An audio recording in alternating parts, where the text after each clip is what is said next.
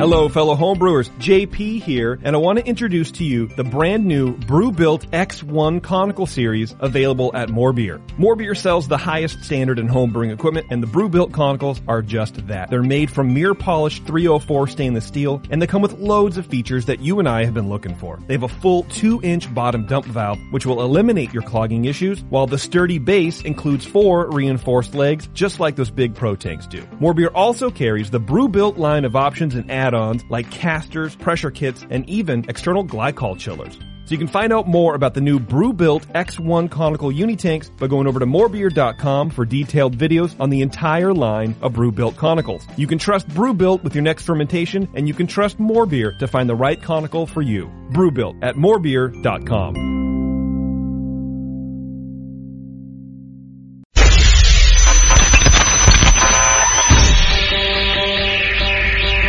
home brewers, craft brewers, beer lovers, beer drinkers.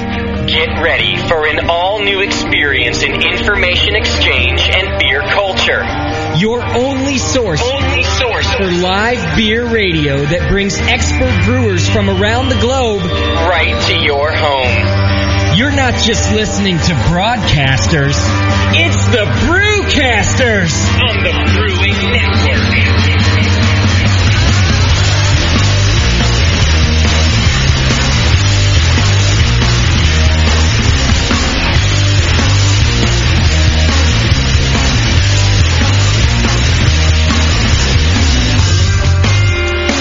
Good afternoon, everybody. Welcome to the Brewcast. It's another great Sunday here in California, and we've got a good show planned for you today.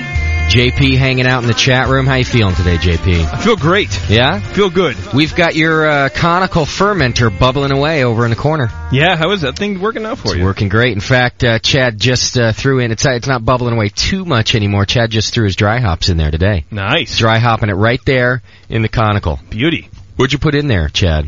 Uh, Centennial, four ounces. Four ounces, and that's your amber. uh, Is that what you're doing over The there? brown, yeah. The brown. That's Four right. ounces of Centennial Dry Hop and 10 gallons of beer? Yeah, sir. baby. Wow. Watch out. I think I think that's just going to sprout vines and start growing some friggin' hops, dude. I hope so. That'd That's be a lot. cool. Yeah. Would be. So we got that thing uh, going away over there in the corner. Appreciate you letting us use it. It's worked out great. That fan, uh, you've got the. We're talking about JP's fully temp controlled conical. We mentioned Yeah. this last week. Uh, we were making fun of him because he's not brewing for the summer. It's too hot for JP, so we get to use his conical. And uh, I'll tell you, that fan, uh, it, it goes nuts, man. Uh, gets up to. 70 degree. I think Chad has it at 68 with a two degree swing, and that thing will get up to 70, and uh, you can hear that fan cranking away across the house. Yeah, it's good. Those things are I love it. powerful. All right, now with us today, we're going to have some special guests showing up in a little while. Haven't quite made it yet, but they'll be hanging out, and they're going to help us greet the man, the legend, the Bay Area homebrew king is what I think uh, the name has been floating around lately, and it's Mr. Homer Smith, and he's hanging out with us today. How are you, Homer? Oh, I feel great today. Yeah, we're happy to have you. Well, the pleasure's going to be mine. Hey, we brought you up into the 110 degree weather out of you were in nice cool uh, Berkeley before getting here and uh, we made you come out here to sweat with us. Oh, it's not that bad. It's a beautiful day. All right. You'll be you, you say that now. Give it an hour sitting in this studio, Homer. You'll be begging to get out of here. but we're real happy to have you and we're going to talk all sorts of things with Homer today. This guy has been in the industry for let me make sure I got this right. Is it 30 years now or or more than 30 years? Oh, it's a few over 30, about 35. Is that right? 35 years in the business, and uh, I, I think it it's safe to say that you've seen the industry change over time, and we're going to talk about that with you today. Oh, a lot of great changes. We're also going to talk with you. Your favorite beers to brew are uh, porters and stouts, so we're going to cover that with Homer later on in the show, also. And we were just going over some of the tips even before the show. I wanted to stop you and say, "Hang on, we got to get that on the microphone." so we'll get to all that, uh, porters and stouts, and then last, uh, and certainly not least, the folks who know you best, Homer, would not let me get through this show if we didn't talk some barbecue with you. Oh, we can always talk some Q. That's easy. All right, because the, the rumor has it that you're the yeah, you're not just the homebrew king around here. You're the, you are the barbecue master, the smoked meat master. Well, I owe it all to that good uh, oak that we have at the store. Is that right? Oh. That's what you used to smoke? Well, that's one of the secrets. That's what we're going to get into. Okay, fantastic. So, I love this guy. Already he's he's throwing out teasers. Yeah. Well, well, that's what we'll get into, Justin. You're- So why don't you slow down? I love Homer, it. You're made for radio. Oh, You're going to do just fine in here. Uh, I don't know about that, but we're going to work on it. All right, so if you've got any questions for Homer, get him ready. Those are the things we're going to be talking with him about today, and anything else you guys want to know. This is a man who can you can probably get some some answers. If there are any wine guys out there, you can do that too because Homer's uh, big thing down there at the shop is wine, and we'll talk a little bit about that with him. Uh, maybe get him back some other time to do a, a full wine show. Um, so get your questions ready. 888-401-BEER. That's our number. It's a toll-free line. You can call from anywhere. 888-401-BEER. We'll put you on the air. You can ask your questions that way. Of course, JP is hanging out in the chat room. Just hit the chat now button right there on the homepage. Do it. And uh, that'll get you into the chat room with all the other listeners. A lot of people hanging out there today, huh? Yeah, yeah. The list keeps growing. People keep coming in, and uh, a lot of guys I've never heard of before. Is that right? Good. Yeah, so we got some new folks. people. oh yeah. Like to see that. Always like to see new people hanging out. So if you go into the chat room, uh, you can ask all your questions there. JP writes it down, hands them over to me. Already got some coming through, uh, some stout questions for you. So we'll get get those over to you, Homer. We're going to start interviewing uh, Homer officially right around uh, six o'clock. So just hang out with us. You guys know how things work. Got a lot of comments about last week's show, JP. Uh oh. Any good ones? Yeah, people love Really? it. But it was definitely Oh. called like the meltdown of meltdowns. Uh, uh, we were all in rare form. I enjoyed myself thoroughly. I actually, I don't ever listen to the shows, but I listened to that. I listened to uh, a lot of last week's show. Really? I, I thought it was hilarious, man. I listened to some, and I I don't know, man. you didn't like it? I don't know. I, I've been funnier. Ah, uh, you know what? I think the difference is is that last week everyone was funny. Doc and Sully, they were really funny, and so maybe you didn't like it because you weren't the shining star. I know, and I don't like that. You know me well enough. yeah, uh, yeah. Maybe you've been funnier. I don't know, uh, but uh, I thought it was hilarious. It was a good show, and I got a lot of uh, positive feedback about it, which I wasn't sure I was going to get. Good. No, that's really good. I, we I like did. that. All right, let me get through these announcements here for you folks. You know the drill. Uh, Jameel and uh, John Palmer books now available for pre-sale in the store. It's the only place that you can get a signed copy of Brewing Classic Styles signed by Jameel Zanishev himself uh, uh, for pre-sale. Nobody else will give you that. You might find it cheaper, but you won't find it better than you do in the Brewing Network store. We're going to have Jameel sign all those books. There's two different versions you can get. You can get a signed copy, or you can get a personally uh, endorsed copy, and then in that he'll write any message you want. So you can have a little fun with Jameel on that one because I'm going to force him to write anything that you guys say to write. So you can go to thebrewingnetwork.com slash store. It's hit the hit the store button right there on our homepage, and that'll bring that up. It'll also show you our BN Army T-shirts that are available for pre-sale. And rumor has it I'm actually getting the shipment of shirts this week. Um, I got to confirm, call the uh, T-shirt shop tomorrow, but I think they might be ready. So all of you who ordered your pre-sale shirts, uh, they could be shipping this week. And uh, those of you, you better get in there fast. If you haven't ordered your shirt yet, I would say do it right now because when these run out, I don't know uh, how long it's going to take them to give me another batch. So get in there while you can. Buy your Brewing Network Army shirts. Went to the Drake's Beer Festival yesterday, and people were loving those shirts. JP, they were talking about them. Hey, where do you get Good. those? What's that about? Yeah, they're awesome shirts, man. I wish I had more. I wish I had eight, He said one for every day of the week. and then an extra one in case I sweat too much one day. Well, people, they really were excited about it, and uh, it was fun explaining where it came from because they were like, "Well, what is it? What does it mean?" And I got to say, "Well, you know, um, what is what does that that? mean?" I got to say, "Well, you know, my listeners, they call themselves the BN Army, and they needed a uniform, so we gave them one, and it's the Hop Grenade, and it's a cool shirt, so everyone really liked them. I think just wearing them out at the festival, we probably sold a couple yesterday. People are going to be checking out the store trying to buy their own. Maybe that's So- where all these new guys are coming from. Yeah, absolutely. Could be. Could be from the festival Yeah. seeing those. That's absolutely right. All right, so that's all available in the store. Check it out and uh, get all of your BN merchandise plus books. A lot of other books in there too. You're going to want to know about. Of course, I've been mentioning this for a couple weeks. I'll do it one last time so everybody knows. Of course, it, probably not going to be the last time. I'll do it again next week. Uh, producer Shat, our new Brewing Network Sunday session producer, in the studio with us now. You can reach him, Chad, at thebrewingnetwork.com. C-H-A-D at thebrewingnetwork.com. You can ask questions. You can send show suggestions. He's going to be doing some booking for us. You can send topic suggestions. You can complain. You can do all of that stuff. Uh, don't take me out of the loop. You can still, um, all of your technical complaints and things like that, they still need to go to Justin at thebrewingnetwork.com or feedback at thebrewingnetwork.com. But if you have any producer-esque questions or um, guest suggestions, those should all go to Chad, chad at thebrewingnetwork.com. And, uh, yeah. I have a request from the chat room. All right. They want an intern update status report thing. I the last update that I gave is the same. It's the same same. For one, I can't get the college interns until the fall, so that's tough. And those are really the ones we want because uh, there's a lot of good-looking people to go to the local college. I'm going to say right now. You know, I heard that I heard a rumor that it was it was uh, Playboy did some uh, junior college rating thing, and it was like in the top ten of like Ah. hot looking chicks. No, it wasn't just a junior college rating. It was a it was a United States college rating. So it was Really? among all of them. And yes, the local community college made it into the top ten of hot looking chicks. And that was actually back when I was going to that school. So that was way back when. I don't know how things have been going in recent years. I think we need to enroll in like a photography class or Something. some BS class. We can just go and hang out. Oh, excuse me, sir. Are you a student here? Uh, yes, I am. Yeah. Uh, they're not going to believe that. yeah, so uh, that part of the intern, uh, that's going to have to wait till fall. I had uh, talked about putting an ad on Craigslist. You can get a, you can get interns that way, and I may still do that. It's just a yeah, it's a big pain in the ass. I'm working on it, and that's about as, as updated as we get. I think maybe they're getting sick of you in the chat room, JP. That's why they want. Um, that's why they want an intern. I know. I hope not. I, you know, I, I like to think it's because uh, if I'm in the chat, I can't talk as much, I see. and that's why. Uh, did you honestly just hand me this comment from Yeah. the chat room? totally did too. so JP's job here is to make sure I know what's going on in the chat and getting questions over to me. So he just handed me a note from the chat room that says Mike Sweeney thinks I'm pretty awesome. Yeah. And by I'm he means JP, of course. Yeah. And uh, JP, I don't need to know these things. Uh, go ahead and weed out the information. Oh, okay. A Uh, so little last better. show was uh, I got I got I got schooled on s- how to screen people. Yeah. Now I'm now I'm getting schooled on how to weed things out of the chat. Well, I guess you're gonna. I'm gonna have to give you a chat room 101 or something. I don't know what's going on with you over there. You know. I thought it was good.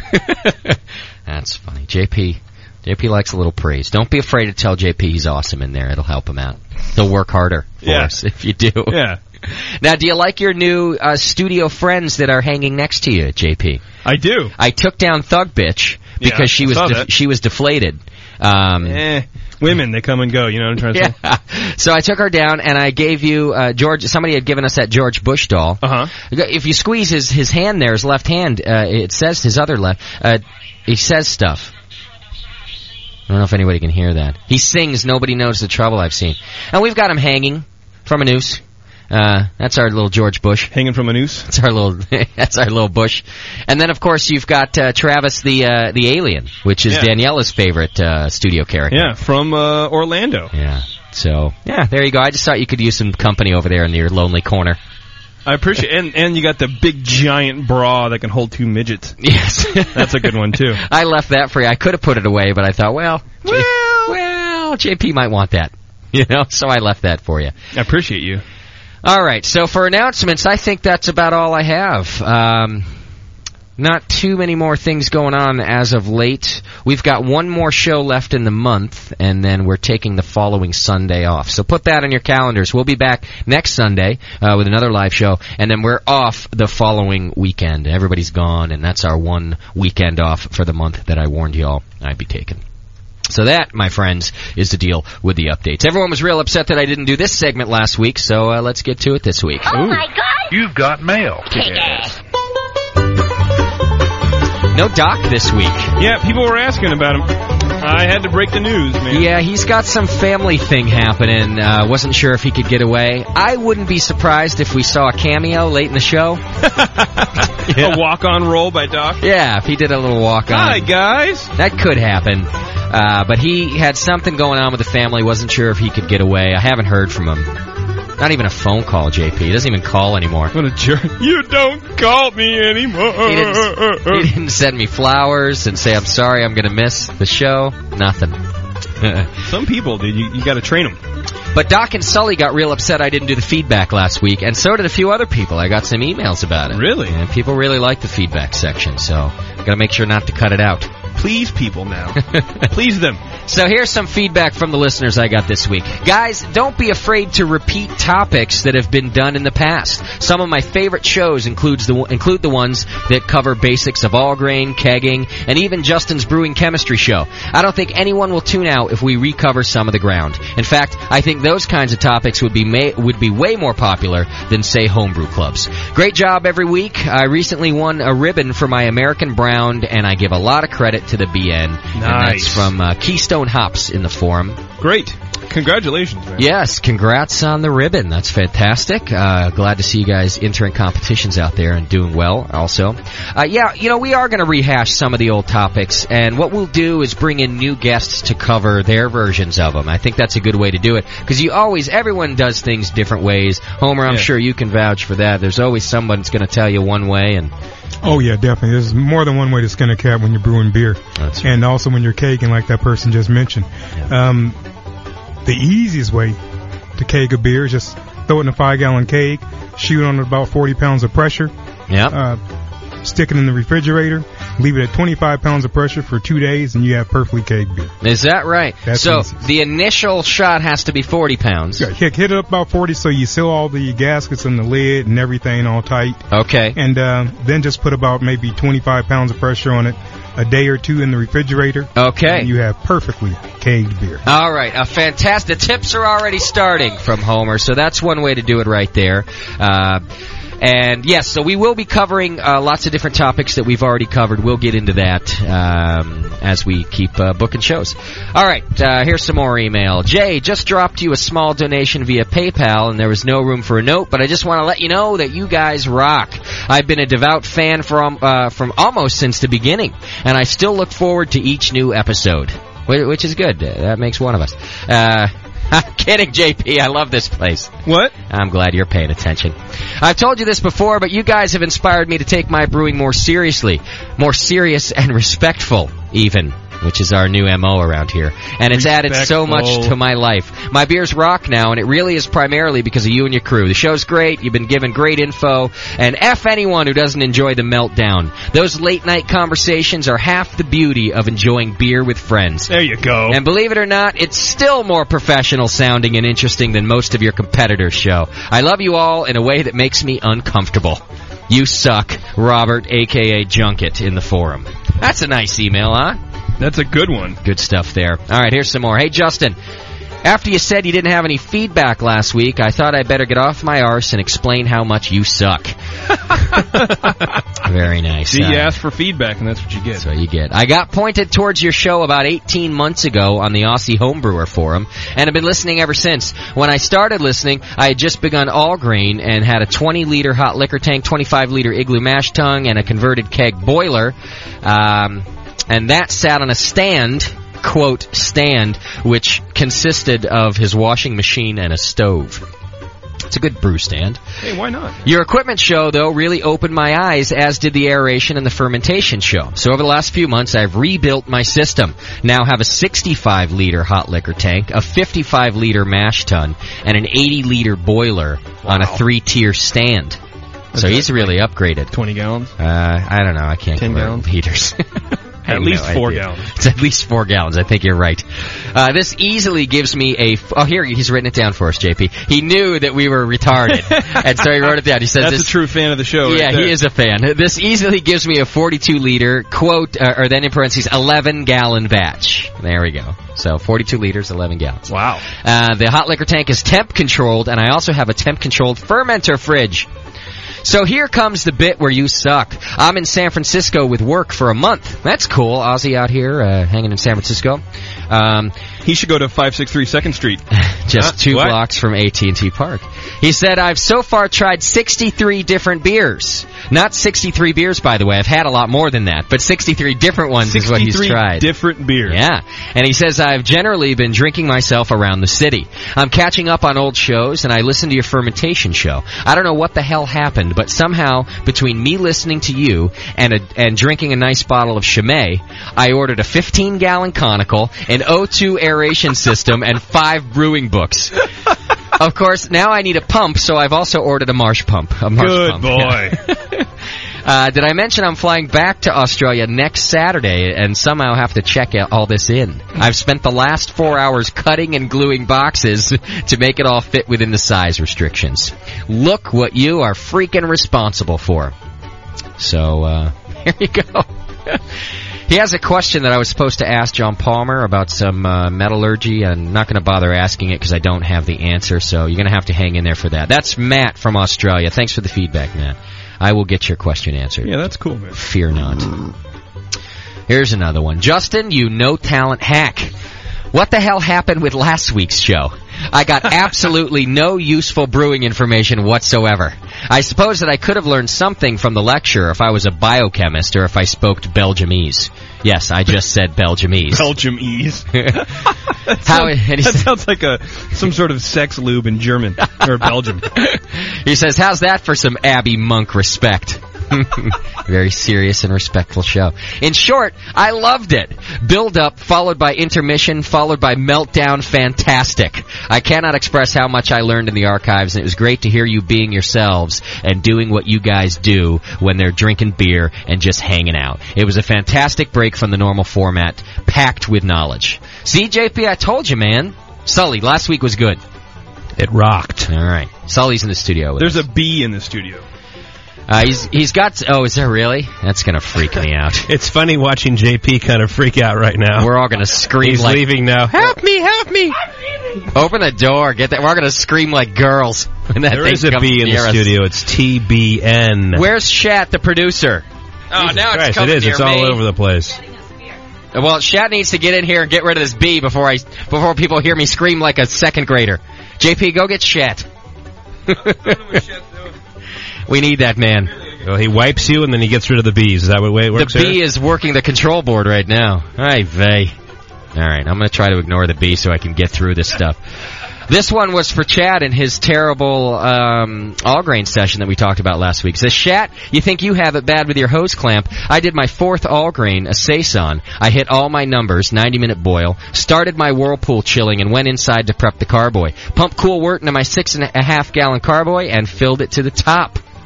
It's a five gallon batch, he wants us to know, and Whoa. he filled his six and a half gallon carboy right to the top. So, uh, It's not. he says what happened was his effing hose clamped on my undersized immersion chiller from a smaller kettle was leaking water into the kettle as it was cooling. I had to reboil half of it just to get the volume back down. An hour later, I gave up and just put it into the carboy and pitched. So he so he had to reboil half of it. I guess. Well, I don't know why you only I'm just did half. repeating it. I'm sorry. Thank you. Uh, I think I have a 10 point low Saison, he says. Uh, so there he goes. He's never been so close to throwing his chiller and carboy into the street. He says, to make it worse, my burner melted a pinhole in the chiller water hose, so I had hot water shooting out all over the place during the process. He wants us to know, he said, I'd like also to request that I be inducted as the first member of the BN militia. What is the BN militia? We are the BN soldiers who live so out, so far out in the sticks that 56k dial-up is the only option. We fly under the radar reading, but never posting in the forum, and listening to the archives when they download four days later, or having to use the city computer at work. We sit in our compounds hiding from the ATF and are still waiting for Y2K so we can trade our homebrew for the neighbor's wife or daughter when the world ends. P.S. Do you have any idea how hard it is to dispatch police officer calls over the radio when you're laughing your ass off? you, my friends, are a detriment to public safety, and I love it. That's Edgar from Austin. So I guess he's a he's hopefully not a 911 dispatcher, and he's listening to us. You know, Did I you guys actually- catch him? Yeah, we got him. Good.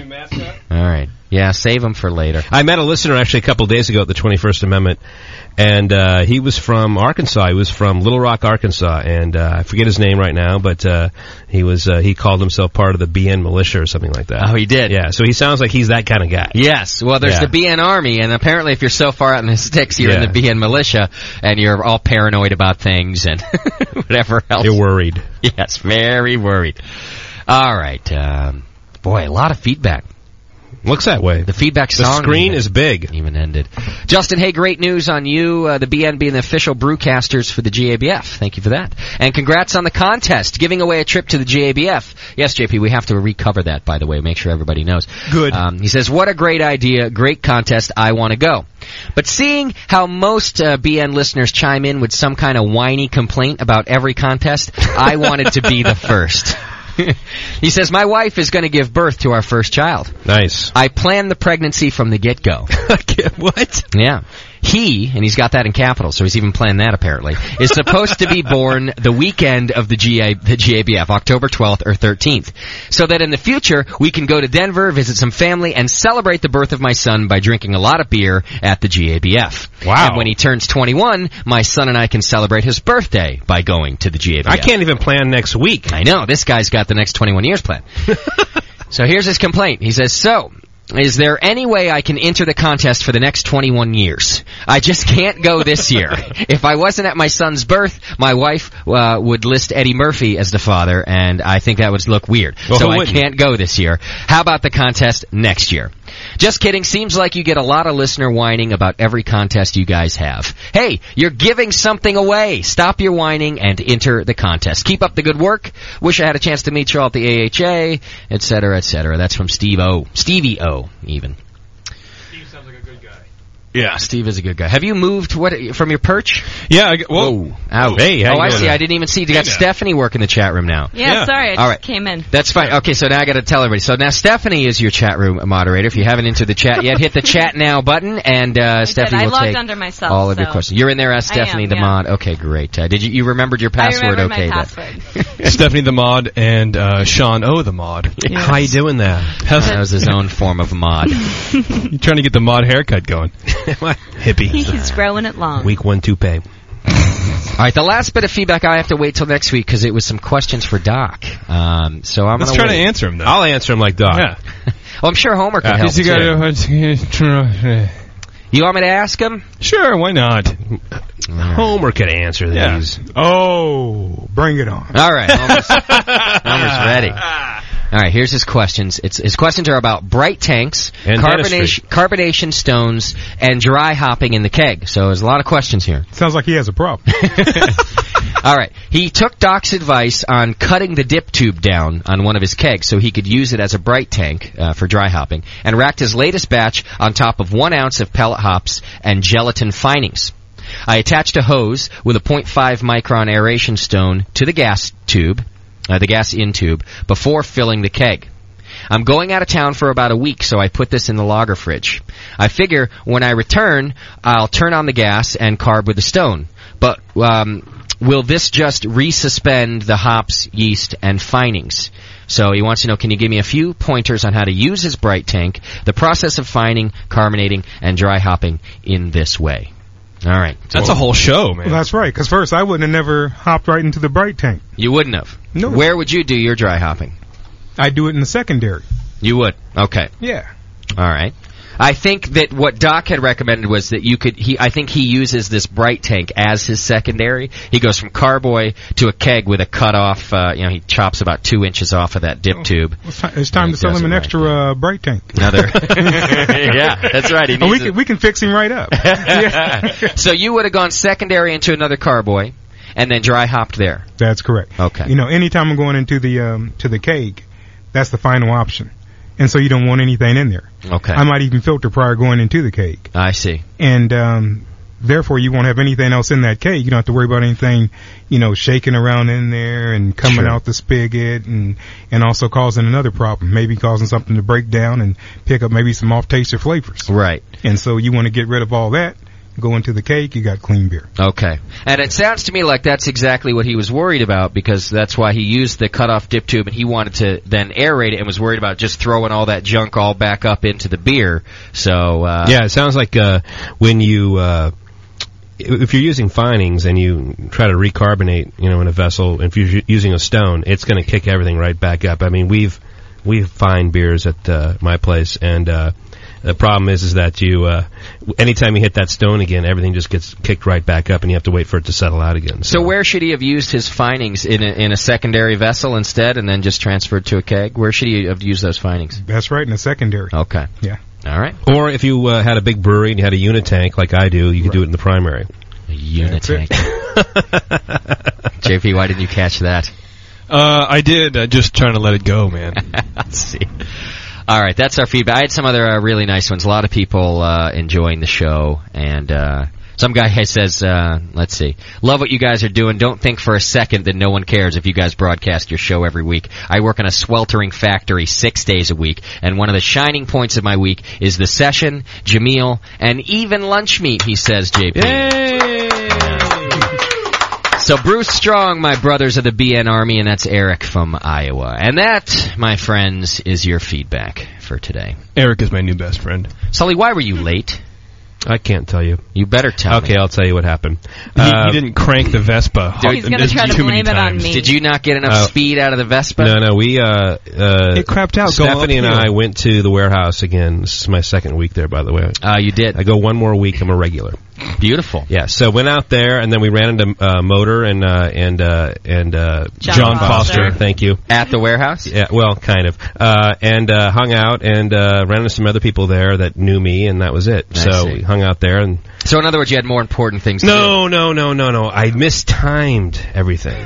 but I got to tell you right now, I'm shocked. Doc is not here right now. I know. He's And not going to so be here at all. I'm early compared to Doc. Compared to Doc. That's the way I look at it. Uh, eh, I don't know. Doc's MO is two minutes before the program airs, not uh, 17 minutes after start time, Mr. O'Sullivan. I'm sorry. Ha- have you been to the I like warehouse, Justin? Like berating you. I love the fact that you said 17 minutes, like you had a little timer going. I did it was this Sully timer. I've not been to the warehouse. No, I hear it's a good No. place. Yeah. to Oh. go. Well, yeah, it's really fun. Did the Harley guys talk to you this week on your on they your talked scooter? to me They last give week. him the little wave when he's on his Vespa. they always still wave at him. Only because they know it's him. They see this extra, extra large helmet coming out. Oh, that's Sullivan. We That gotta- must be Well, it's Sully. funny. I asked him, "What do they do when they w- when when they wave at you?" And he says, "Well, you know, I, his hands are on the handlebars." He goes, "I just lift my fingers up." You won't let go of the handlebar? Not yet. Sully, you're such a He's pussy. only had it for a couple Well, of well, Sully, you- you have the training wheels on either side. You're not going to fall. Oh, that's right. I forgot Yeah. about that. You really are. and I wear a sissy. seatbelt too. You have seatbelts on motorcycles, right? No. Justin, you ride a motorcycle. I no seatbelt. What? Man, that's oh, dangerous. shit. That's dangerous. you gotta be get able killed to, doing that. Yeah, you gotta be able to bail. You gotta be able to bail quick. Is that what you call it? You're like old Harley. I mean, you gotta be able to bail. I think on a scooter they call it hopping. I think you have to be able to hop. You need to leap. But yeah, on a- right, right, right. It's You- called. It's actually called dumping. You gotta know how to dump. I'm Okay. you want me to teach you how to dump? Yeah, let's do it. You really gotta know. Okay, because let's do it. If you have to make any quick stops, you gotta know how to dump. Okay. I'll tell you right. I'll tell you right now. If You're you gonna can't- if you you're can't gonna eat some asphalt, but it's a lot better than breaking every bone in your Can body. you ride on the back of the bike when I do that? That's, We're that close, aren't we? that's the method of uh, teaching Sully to scooter better you dump. than me. Scooter dump. We're going out for scooter dump training. I think it's funny because today I had uh, I, Ryan was kind of play, or I'm sorry, Ian. Nobody knows. Uh, he was on the he was kind of playing on the back of it, and I was like, "Hey, let's go for a ride." He was scared to death. He wouldn't do Good. it. He wouldn't go for a ride, Nah, he really. wouldn't do it. Yeah, I wouldn't go for a ride with you either. Too little. All right, uh, we're going to take a quick break. When we come back, let's start talking to Homer. We're going to start it Yes, a little save the early. show. I did. I just want to talk briefly when we come back about the Drake's Festival, and uh, then we'll get right into the good stuff with Homer. Hang in there; it's the session. We'll be right back. You're listening to the Brewcasters. Brewcasters on the Brewing Network.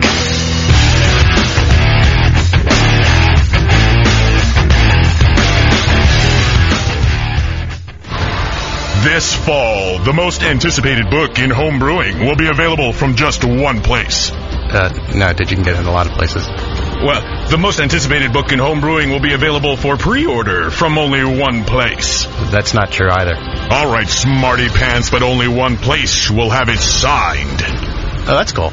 TheBrewingNetwork.com offers brewing classic styles by Jamil Zainashev, the most awarded homebrewer in history, and homebrewing expert John Palmer. Available now for pre-order from the Brewing Network store, signed by Jamil himself. It's every BJCP style. Every recipe is extract and all grain. Every single one has won awards. Every style has some tips on how you brew the beer, what to focus on, what the key parts are of brewing an excellent version of the style. Available this fall, Brewing Classic Styles. Pre-order your copy today. Visit thebrewingnetwork.com for more details.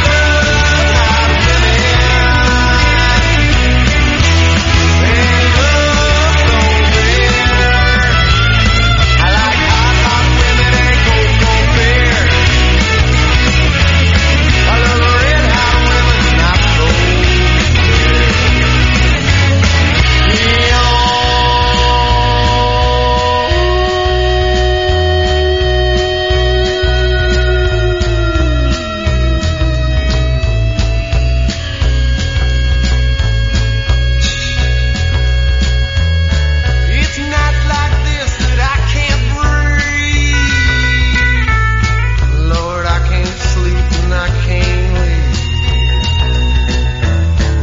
So I sit on the front porch dreaming a dream. And then a drift next door we just letting off steam. She's not too skinny, but she is too fat. She's a real humdinger, don't like 'em like that. She got an upturned nose and a piggy's hair. But her daddy's got a fridge full of knockoff beer.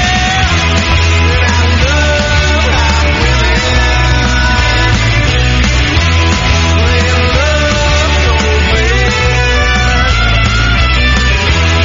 I like hot, hot women.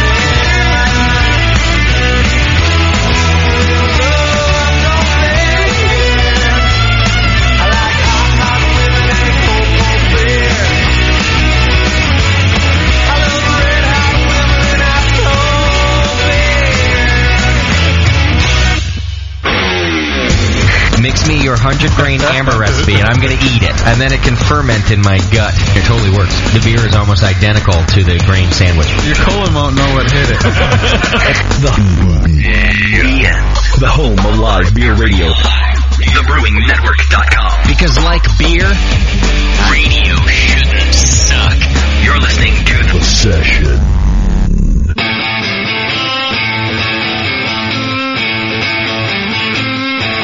You're listening to the Brewing Network. Because like beer,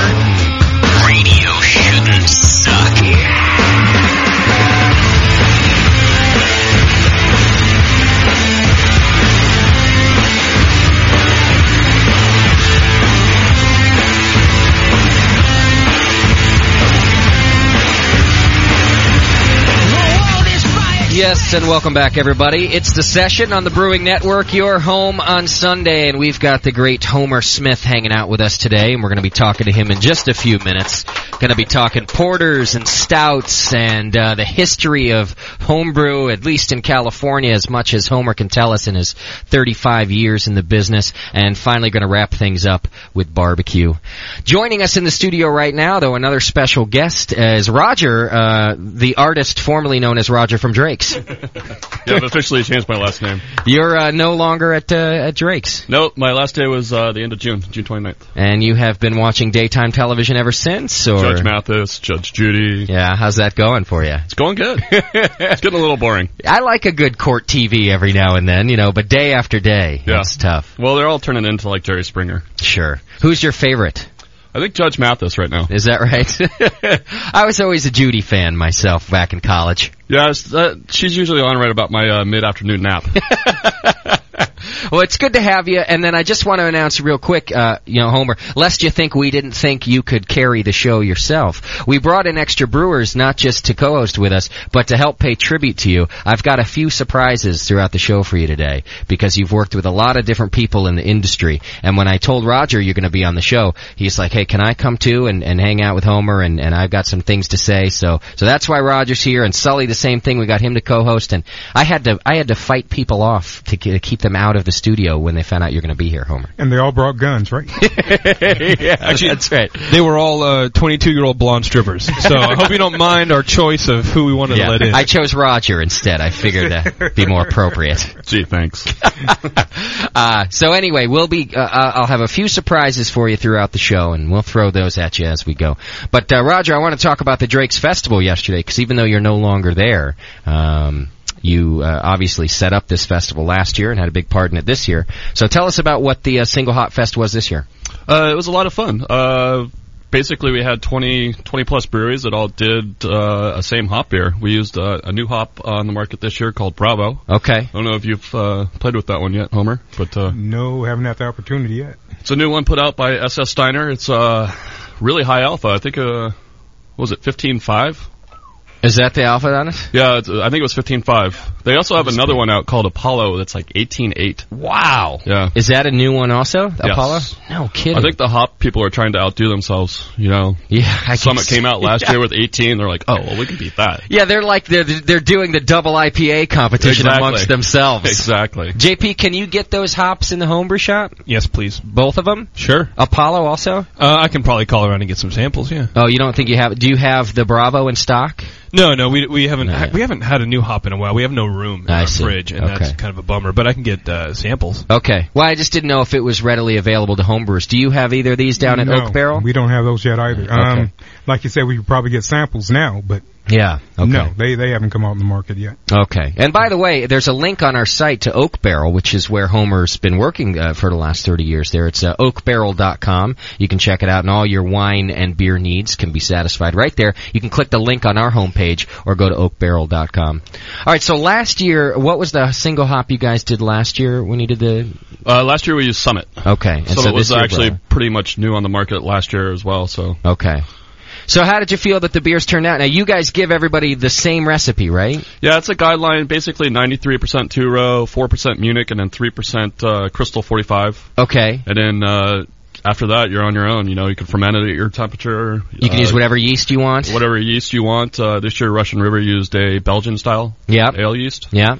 Which was interesting. I Um, heard. So, I liked that beer. I got to admit, because it's my job. I heard some hemming and hawing about uh, it was a Belgian. You know that he everyone else had to use a regular yeast, and Vinny came with a Belgian. But I thought the guidelines were you could, as long as Yeah. you followed the recipe, you could use any yeast you want. any yeast you want. so, all right. So that was so that those were the guidelines, and that's what he did. That was a fantastic beer. is the yeah, I Belgian. think I liked his the best because it was different. Yeah. You know, all the other ones were uh, very similar uh, as they, you know, As you they would think be. they would be. Well, and that was a tough. I think that's tough is to make a beer stand out when you've used uh, one hop through the whole pro as your bittering, as your flavor, as your aroma. Everyone's used the same recipe. How do you make a beer stand out? Well, you don't really. The whole idea is to kind of teach people what brewing techniques do to a beer. You know what what a different mash temperature does, what a different uh, fermentation temperature does, what a different yeast does. Yeah. You know, it's all brewing techniques a- after because that's what the guidelines are supposed to be. Right.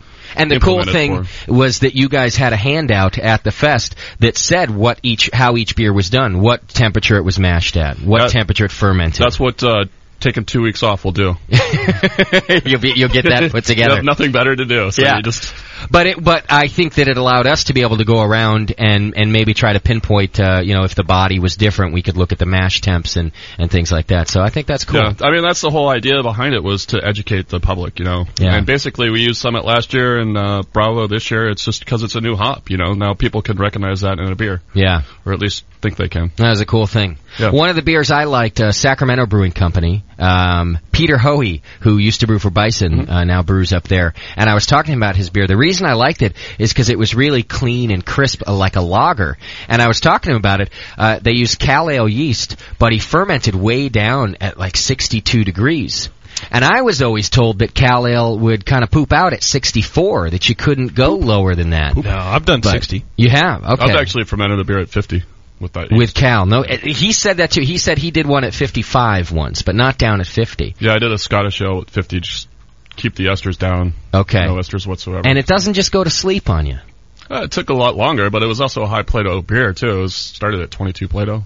Do you have to do a larger pitch? Oh yeah, You do. Okay. lots of variation, and lots of yeast. Now, what about even down at like 62 degrees? Would you say you'd have to do a larger pitch there, or that's about that's kind of normal? That's. I mean, I ferment everything at 65 just because I'm not a, into esters. Yeah. I agree. Well, 65 I think is normal, but like I said, I was told, uh, in fact, it was just the other day that it would kind of go to sleep at 64, and he was telling me 62. But I loved how clean it was. There was no esters. It, ju it really tasted like a lager, but then it had that Bravo hop flavor going. Yeah, I mean, you could pretty much train any yeast once you put it into you know a brewery or Okay. even a homebrew situation. You know, you just gotta you gotta treat it like you want it, and hopefully it'll do what it does. It's good advice uh, for Yeah, like- your for your women as Yeah. well. Treat it- treat 'em- treat it like you want 'em. Treat it like you want them. Yeah. Yeah. Yeah, like Isn't that the more- right, Stephanie? Uh, She's what? giving me the Daniela look. That that Uh, blank, you're an asshole what? look. Yeah. I think it's You're inherent. good at that. Have you been practicing that look? I, I am dating Sully. I see.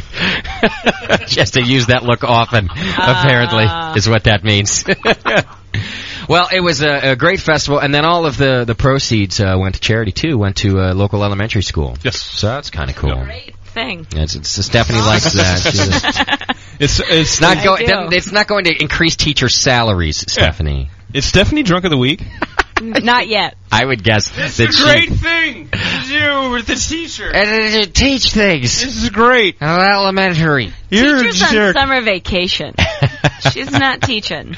And Teachers now, seeing double. also, the guys who, who own Drake's, uh, they have a, a charitable organization, and they matched every dollar that was uh, made at the thing. Oh, that's So, cool. I always love that when people do that, and that's a cool thing. So I'm sure there was quite a bit of money raised Yeah. for the school. I'm glad they have money to throw around like that. now that I'm not there. Yeah. Well, they're saving some cash now. What do you think about your replacement? I met him yesterday. We were making fun of you, him and I. Oh, that's great. My loyalties, are, Asshole. my loyalties are very short lived. Suddenly, I, suddenly I don't like him anymore. Yeah. You're you're the new guy at Drake's. Yeah. Oh yeah, that Roger was a jerk, huh? How about that guy? Are you kidding? I was like, Roger who? Don't, don't be that guy. no, but he uh, he's got a, quite a resume. You happy to have him as your replacement down Yeah, there? I, Josh and I worked together before, um and then he went off to actually school at Harriet Watt in Scotland and became a distiller and you know a brewer. Wow. Okay. And then uh, he was working at Pizza Port for I don't know a year, year and a half, and then came back up. Gotcha. So What are you really going to do now? Come on, the world wants to know. What are you doing? What are you going to do? mooching off my wife, Are you? You're just hanging out. You're just on vacation. just on vacation for now. Uh, hopefully, start my own my own place. You're going to do that? Yeah. I'd love to see that. That's man. always it's always been the focus, and uh, I was just too attached to Drake's to to really focus on what needs to be done as far Okay. as overall goals, which is opening my own place. Yeah.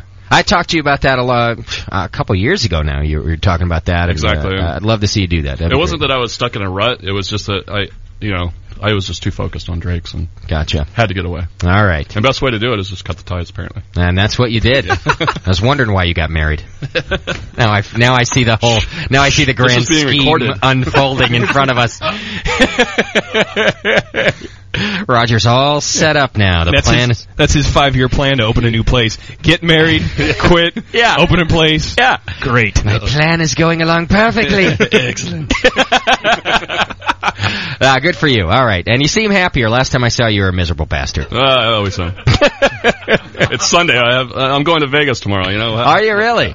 Well, your Little wife's- retirement party. Your wife's salary's treating you well. I love it. Someone has to pay these bills. Hey, just yeah, I always use the Might line. as well be her. I can double your paycheck if we go to Vegas. I can double Yeah. it. But you lost it all. Yeah, just give me some more money. But if you give me another paycheck, I'll get it back. Trust me, it's how it works. Yes. All right. Well, good luck in Vegas. Well, thank you. What do you play you- when you go? Uh, I don't know if I'm going to play anything, but anything would probably be uh, blackjack. Blackjack. There you go. Where are you staying? Good odds. New York, New York. Hmm. Are you going to ride the coaster? The no, roller hell coaster? no. No. They just had a shooting there. Yes, they did. Yeah. Pretty excited. Are you gonna going to see that one? That's why they're staying there. The rooms are discounted this week. So they went on sale. Yeah. Your wife was really excited about the roller coaster, though. practically yeah, she's, Uh, she's going to probably make me go on it. I'm not a coaster guy. You get scared? Yeah. I poop myself. Somehow not that pretty. doesn't surprise me. it's not pretty. It's not. Pooping myself is not pretty. You're aerodynamic enough, though, for those roller coasters with that head of yours. what, what are you trying to say? All right, listen, I'm wasting Homer's time here. We got a wealth of information. We're talking about you in New York, New York. And pooping. Start talking to Homer here. myself. not just pooping in general. Oh. myself. 888-401-BEER is our phone number if you have any questions. And of course, you can join Stephanie now in the uh, chat room. Hit the chat now button right there on the main page. She'll be nice to you. Stephanie, don't let them get out of hand this week. Uh, I hear You know, it's I been ran- going I crazy ran in into there. somebody yesterday that said the chat room's been getting out of hand. So Oh, come on. I've Yeah. been. I got a couple notes myself, so everybody be nice. I think we he got was a really some uh, nice guy. So new listeners in there. Of course, it's your chat room. Have some fun, but uh, be nice to the new folks. I didn't notice anything. right now they're all commenting on the size of Sully's head. so Somehow I'm not I'm surprised. trying to diffuse the size of his head. All right. Well, any questions because it is a place to pass along beer information as well as have a good time. So get those in there, and Stephanie will pass them along to me. I got a couple uh, for Homer already that I will save for when the topic is right. Uh, first thing I want to do, Homer, is uh, let people get to know you because I think a lot of the brewers around here in this area they know who you are. I've just met you, uh, kn- known about you even longer. Tried to book you. I think it was last year we spoke even. Oh, yeah. Uh, but you're busy during wine season. What goes on during wine season that you can't come do the show? You're you're swamped. Wine season just gets a little bit crazy. Yeah. Yeah. Wh- Do you, now, are you out harvesting grapes? Are you doing the whole thing, or just the shop keeps you busy? No, no, no. We're we're picking up grapes also. Okay. Yeah, we're bringing in truckloads of grapes. So um, we're out though, leaving three o'clock in the morning, picking up grapes, bringing them back, No kidding. processing them through the day. Okay. Probably leaving at ten o'clock that night, eleven o'clock that night, All right. and repeating the same thing over again the next day. I see. So you're a big wine guy. Uh, uh, would you? Did you start out with just with beer and move into wine, or No, started out with beer you did? and then branched out into Then you branch out to wine. Okay. And what do you consider now? If someone asked you today, would you say I'm a beer guy or I'm a wine guy? both. You say both. Yeah. Are we allowed to do that, Homer? We're allowed to be both. Oh, we can be whatever we want to be. All right. Some people get a little nervous about that, you know. All right. So, and and you've been doing this now for, like we said at the beginning, for 35 years. How long you been working at Oak Barrel there? About thirty-five years. 35. So Oh, yeah. that the whole time you've been right yeah, there. oh yeah. No, they didn't kick me out yet. You know, That's I don't good. know why. I, I I keep pinching myself trying to figure out why they keep me around. yet. All right, and in an effort to let people get to know you as as we get to know you through the show, I thought it'd be good to talk to some of the professionals uh, around the industry and around the area here who you've had an impact on, Mm-hmm. Mhm. and uh, they were real excited to be able to say a couple of words. So I, I went out and I got a few different interviews, not to mention just these guys coming to talk to you, Uh-oh. but a couple people just wanted to say hello to you. They're going to tell the truth. No, no. No, they're all nice, and uh, a couple people just wanted to say hello. Uh, I'll give you one now, and we'll play. We'll just kind of play them through the show. And I think uh, not only will it be good that these people wanted to say hi to you, uh, but it'll help the listeners get to know what it is that you mean to all these pro brewers around this area, because you've really, since they were home brewers, is where you kind of guided them along, and, and they've become professional since then. So let's go to the first one here. Here's one of the interviews we did this week. Hi, Homer. This is Ron from Thirsty Bear Brewing Company, and uh, Ah, I can't. I can't give you enough congratulations. Thirty years in this, and I, I think I've, I must have known you close to that time because I remember in law school back before 1986, learning to brew my first batch of all grain brew with you over at the store at Oak Barrel. And uh, I don't know. I guess that turned into Thirsty Bear or something, but I definitely wouldn't be where I am without you know the love of brewing, the fun of brewing, and and just uh, just good times and and and quality beers that that we learned from you. I don't know. No one uh, no one's made more of an impact on my brewing life. That's for sure. So all the best. And Mm, there you go. Our Nice. friend Ron from Thirsty Well, that's- Bear. That's, that's too kind of you. Saying, Great guy. Yeah. saying some nice things, but you, you used to teach uh, you used to teach him to homebrew when he came in the shop. yeah, actually, he was going to law school when he was coming in the shop, and uh, and he was already brewing. Okay, And uh, he would come by. We'd chat, you know, on and off about uh, different things. And then he got to talking about how that he w- would one day want to open up a pub. all right. And so then he pulls out this uh, picture, you know, and he shows me his picture and tells me a story about this bear that uh, runs off with these beers. Yeah, You know, and he says, you know, I says if I ever open up a place, says I'm going to call it Thirsty Bear. and I says that's a great name. Yeah. But you know, when you when you're thinking about it, and uh, you know, you're talking about it at that time, you know, even though you think it's a great thing, you sometimes you don't carry things out to fruition. You know, you Yeah. don't carry it out all the way. But this he did. He carried it out all the way. You know, when he when he first got the place, he said, "Name's already set. That's it. Yeah, It's Thirsty Bear." That's right. You know, and uh, but uh, real good brewer also. It's funny what uh, some people start their dream with. Uh, it, like it doesn't even have to start with beer. Some people just have a great name. Yeah. and they're That's like, right. I, am going to do this. I got a And- picture and a story. and I'm ready to go. yeah, absolutely. All right, so that's just uh, one of the guys, and we've got a few more. But um, in in the years that you've been at the homebrew shop, uh, I guess you've probably seen a lot of people come up and, and through you as homebrewers, and and then end up brewing their own beer for somebody else. Oh, sure. I mean, you know, you could I could name a number of them, and uh, just another one in that same area in San Francisco. Mm-hmm. Uh, Dave McLean, for example. Oh yeah, Yeah, you know, Dave. Uh, Dave, I sold him his first homebrew kit. is that right? Dave and- from and- Magnolia. Yeah, from Magnolia. Yeah. And, and it's so funny, you know. Even then, you know, he had a he had an idea that he just wanted to brew. okay. He didn't want to do anything else. He just wanted to brew. Yeah, yeah. And um, and then from there, well, see where he's at now. Yeah, that's right. Now he's got two different places and brewing lots of good beer and an iPhone. And he's got an iPhone. Uh, so does Sean. These Sully's things, got an uh, iPhone. It's amazing how people come up in this world. One day you have a homebrew kit. Next day, an iPhone. what do you know? That's right. You're making in the world. now, did anybody ever talk to you about going pro, or did you ever think, you know, maybe I want to Oh, yeah. have my own place? No, a number of times. Yeah. A number of times. But, you know, my pleasure is in more, you know, teaching. Okay. You know, I, I, I'm more of a people person. You know, being able to uh, stand and talk to people. I mean, that that that means a lot to me in that regard. But as Okay. far as uh, just being in the brewery, you know, I might drink up all the product that's in there. They're not gonna. I'll drink up all the profits. That's not going to work. Yeah. I gotta say, guys, we're killing poor Homer here because we're all enjoying beer, and uh, Homer can't have a beer today. He's having water. He's uh, got some things going on. I gotta just have the water. Poor guy. I was like, Homer, I hope you do okay in there because this is not a conducive environment to not drinking beer. Yeah, it's a tough one. I'll try to keep you busy so that you don't have to think too There much you go. about it. all right. So, how did you get into the uh, the homebrew thing yourself? You know, way back then. Well, it's kind of ironic. I just picked up a book one day and started reading it. Okay. and um, and when I was reading the book, actually I was at the store, and there's an older guy there that ran the store at the time named John Bank. He was the original owner and uh, the one that actually put it together, and his partner also uh, Evo Gardella.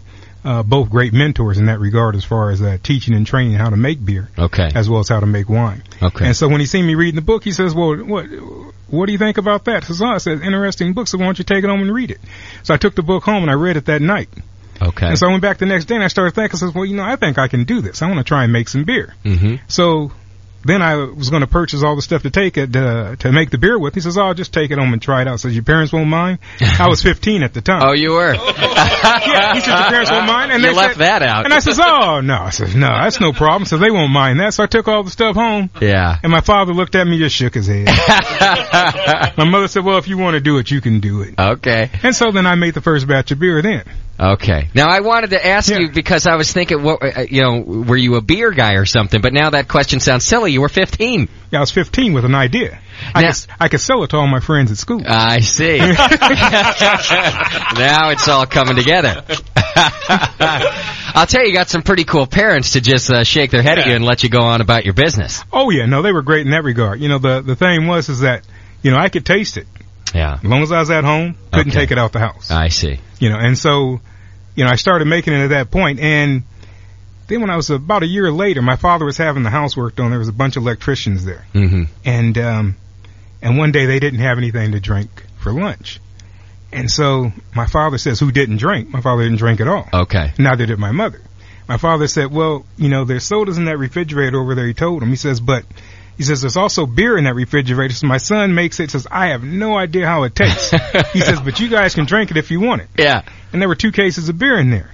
Well, two days later, all the beer was All gone. right. Don't And point so- electricians to beer. That's right. Never do that. I don't know if they were just thirsty or if apparently you were brewing good beer back then. Well, then they tried to slip me a hundred and told me to make them a couple more cases. I guess it was good beer. No kidding. Yeah, and so uh, I says I can't do that Uh because I don't want to go to jail. huh. right. What? so I says I can make some beer and you can just drink it. Yeah. Sure. And so they would come by periodically and pick up beer okay.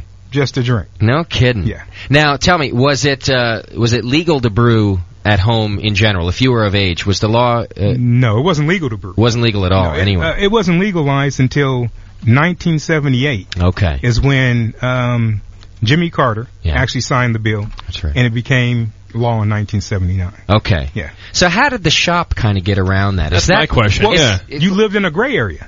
okay. Yeah, you were you were sort of floating around. We were floating around in a gray area. You know, it, it it's just like um, buying the components to make a bomb. Yeah, You're allowed to buy the you can you individual. can buy all the individual components. But but there's no books on how to make a bomb. no, you can get those at the Well. library. Oh, really? yeah. You can get all that stuff. Really? It's just then the act of of doing it that's the illegal part. That's the illegal part. Not that anybody here would do that, though. Of course not. Not Of course.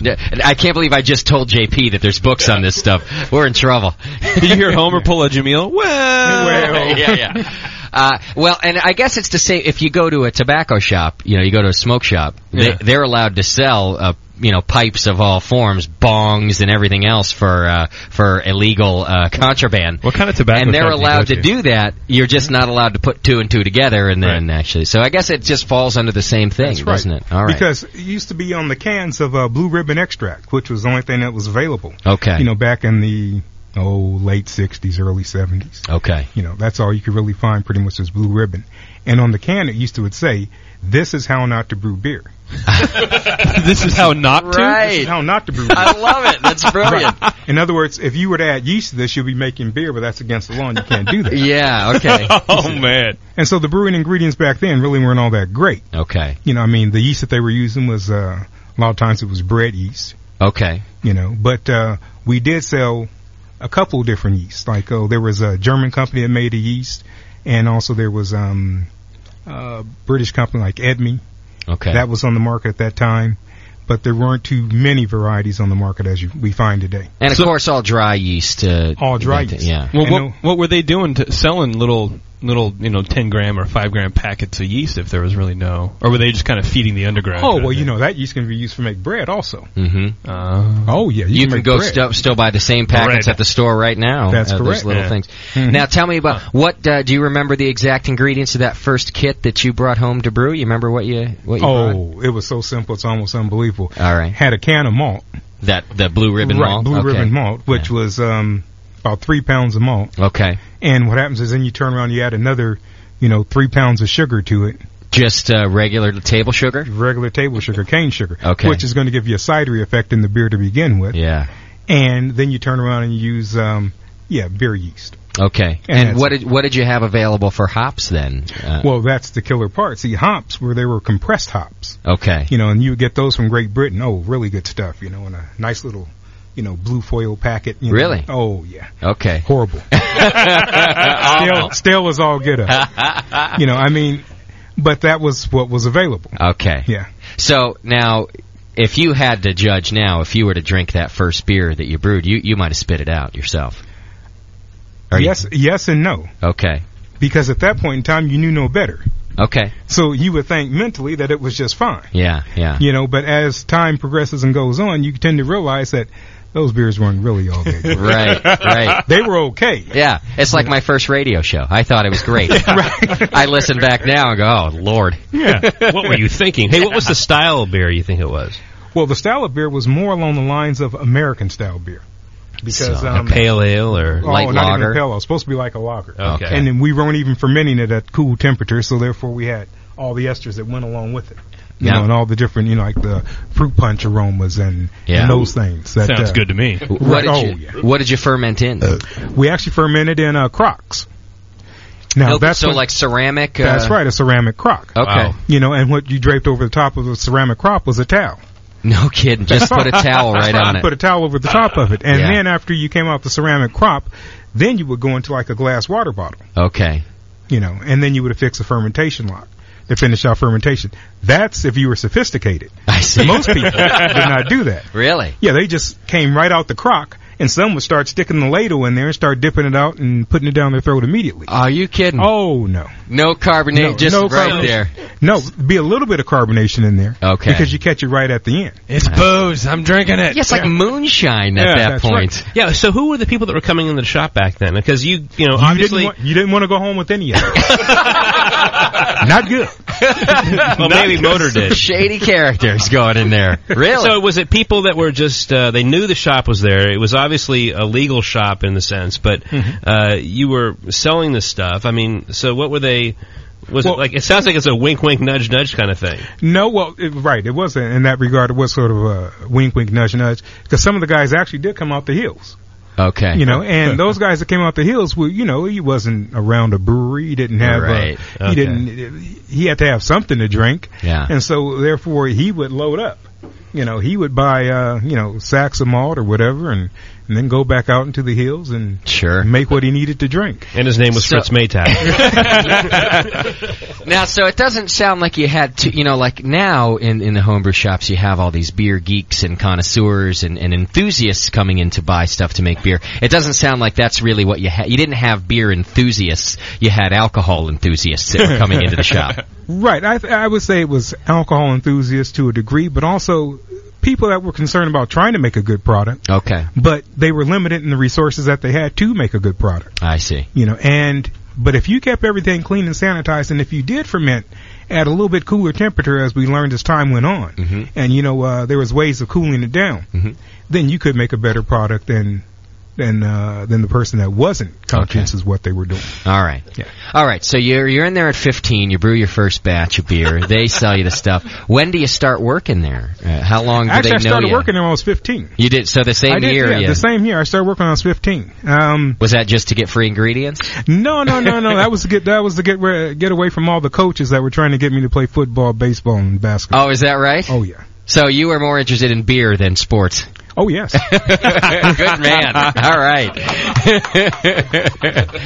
All right. So you d- you took a job there, and uh, what they have you doing? What was a what was a job for Mm-hmm. well, a the first fifteen time year was old? I was sweeping the floor, All right. but I swept the floor the other day, so I, ca- I guess I'm still doing the same thing. Things haven't changed. yeah, nothing hasn't changed. I thought about that then when I was sweeping the floor. I dropped Yeah. some grain down, swept it up. I said, "Hmm, nothing's changed." But I'm still drinking. yeah. All right. So you've been there since you were 15. Same store, uh, Mm-hmm. just learning to brew uh, the whole time. Now, uh, when were you able to start drinking it? You know yourself these batches you were brewing. Oh, when when I first started brewing it, You did. Oh, I was tasting it. I, sure. Justin, what do you think? Yeah. Uh, I just What put it am I aside. I, had to have my father try it. Yeah, Homer's been drunk And his since he was electrician 15. friends. the past 35 years, hammered. And now today I'm drinking water. yeah, today things are going Something's full changed. circle. All right, so you did uh, you did get to taste, and now uh, I wanted to talk about how things have changed in with ingredients and things like that. So you know, kind of how long were you just brewing these American light lagers before something else was available? Well, see, then it was about I say seventy, about 1970, 72, somewhere around there. Then we started importing malt from out the country, Okay, right? And a lot of the malt was outsourced out of um, Australia for a long time. really? Yeah, but uh, same same company was part of the British company Okay. that makes malt, and um, and some of the malt was imported from Great Britain.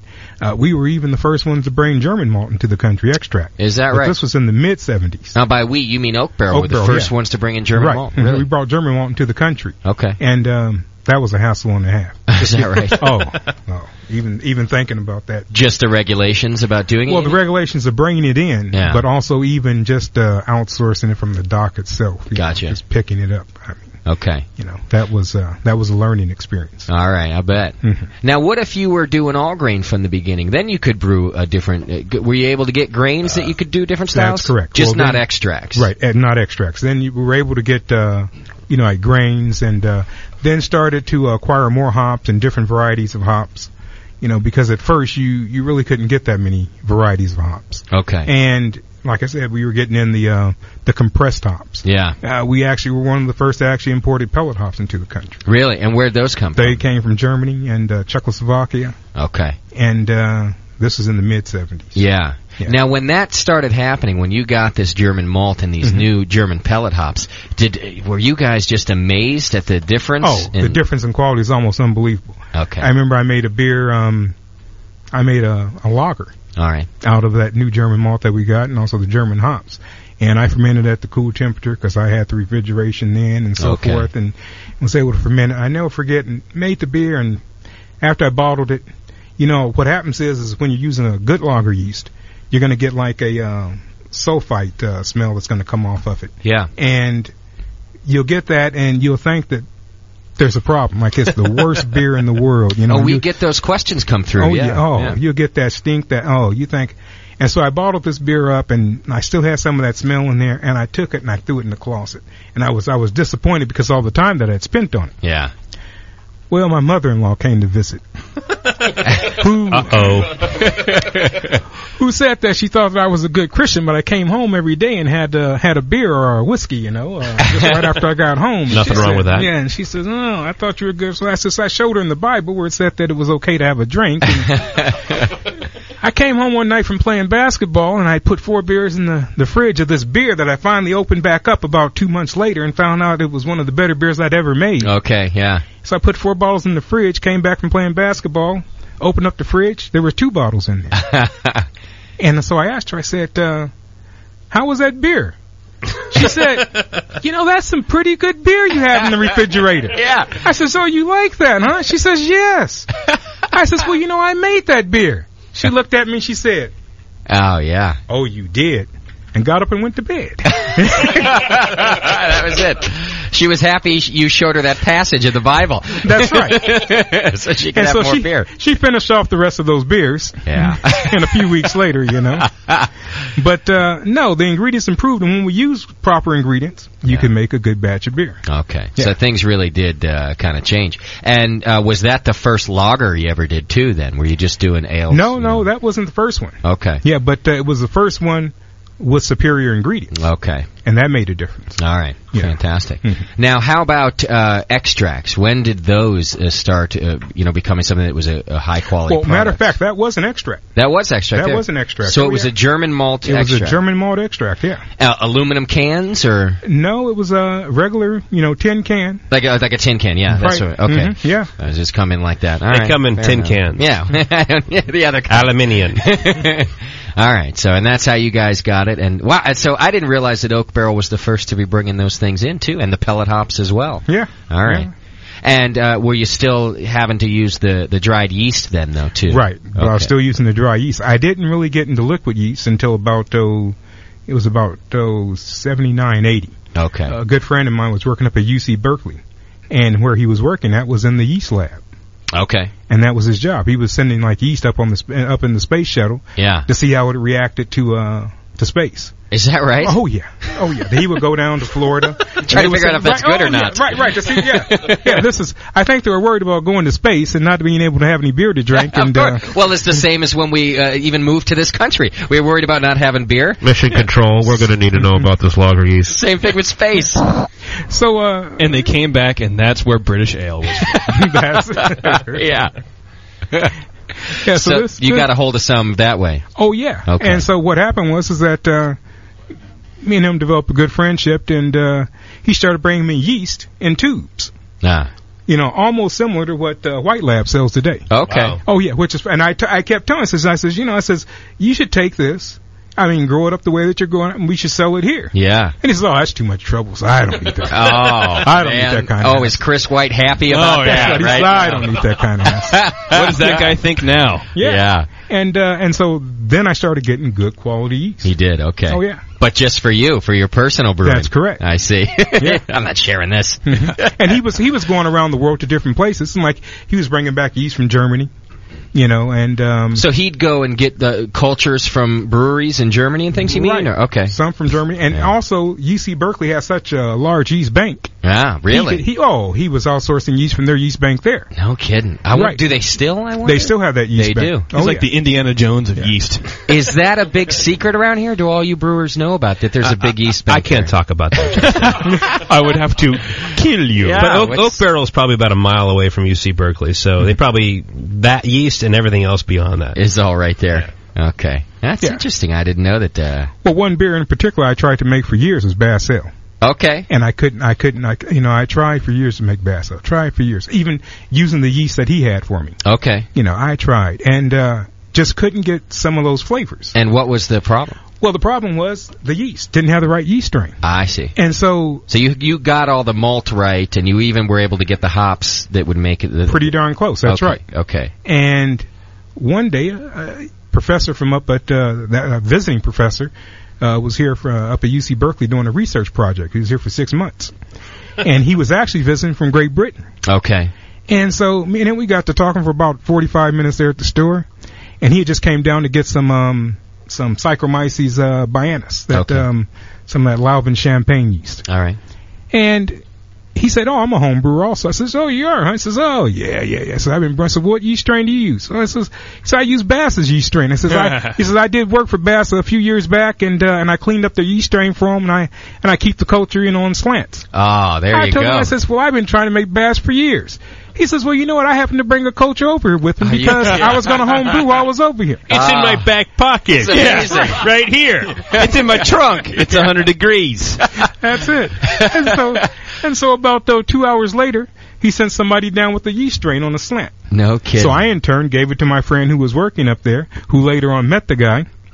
He grew it up for me. Yeah. Made the next batch of uh Bass Ale. And It was too sweet oh, is that right? because of the yeast itself. Sure. Okay. Yeah. And so then the next batch, perfect. So you had to change it now that you had the right That's right. yeast. I You had had the to right yeast. Re- redo the recipe. Mhm. Ah, that's amazing. Yeah. What a strange coincidence. That's I happen right. to have some right Yeah. here. That's just People apparently traveled with slants. it was okay. Can't do that shit now. Don't you? Yeah. Don't you, JP? Well, yes, but I yeah, you hide do it now. It's definitely Where? something against Homeland Security if you travel around with yeast now. Yeah. Now, how long? Uh, your your folks were pretty okay when you brought that first batch. Uh, oh yeah. was there a, a point that they said, "Okay, with your career path, this is great. You're going to be a beer guy for the rest of your life," or did they kind of hassle you about that? Oh, you mean when I I blew up the kitchen? Should we mention that or? Yeah, absolutely. Well, okay, I'll tell you. the story.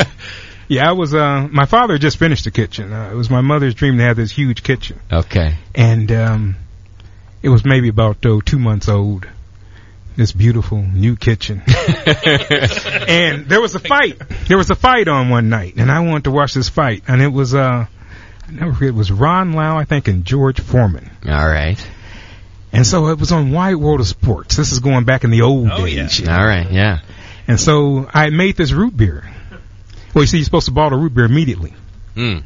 because if you don't, Okay. and air gets to it, it'll blow up. Really? Oh yeah.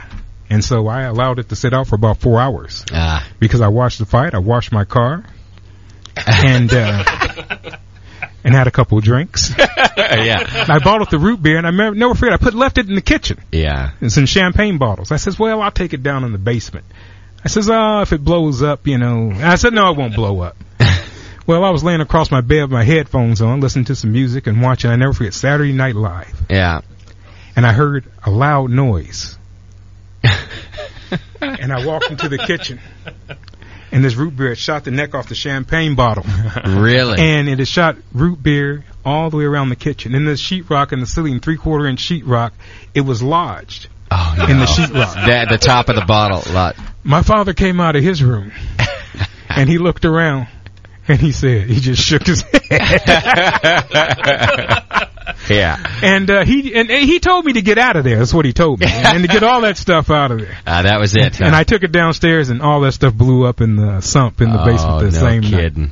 night. what makes it blow up if you don't? Oxygen got to it. I see. Oxygen got to the uh, to the yeast and to the air and uh, into the. As soon as you bottle, see the thing is you want to trap the gases off in there. Okay. So you you mix it up and you bottle it immediately so it doesn't blow up on you. Oh, so you added the yeast and didn't bottle it. Thank you. Okay, Uh-huh. Aha. That's right. All right. Aha. And so they took that oxygen and okay started eating the sugars and Yeah. Oh, having okay. a good old time. Now I see. Now. oh yeah.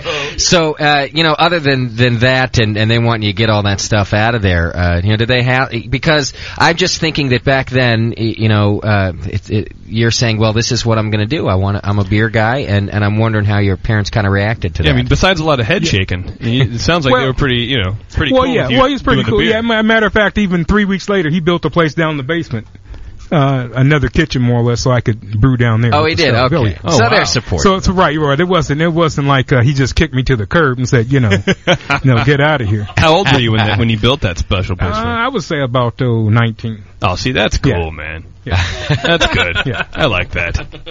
All right, I'll tell you what we're going to do. We're going to take a quick break. Uh, I've got some questions uh, coming through uh, for you, so I want to get those asked. How's the chat room doing over there, It's Steph? doing good. A quick question though: Are you going to show up at GABF this year, Homer? They won't let me out the store. No. no, They you know what just time won't. Room really wants you know, you You know, there. you know what time. You know what time of day it is there. That's that's grape season. It's wine season. Yeah. I tried to talk him October. into going too. I Drag my like, no, cot it's- down there. Yeah. Homer's like number one right now in the chat room. He's number one. He is number one. Homer's number one. We're gonna make bumper stickers for you, Homer. Just say Homer Homer's number one. Oh man. What would Homer do? Have another drink. what would Homer's parents do?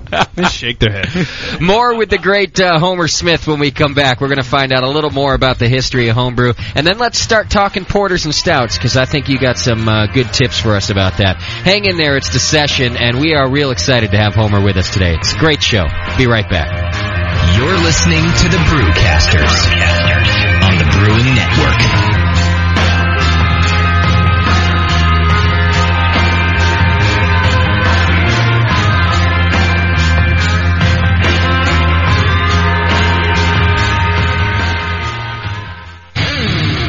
This year, the Great American Beer Festival will last for three days, have more than 40,000 visitors, more than 380 breweries, more than 1,600 beers. But only one lucky listener will be going for free.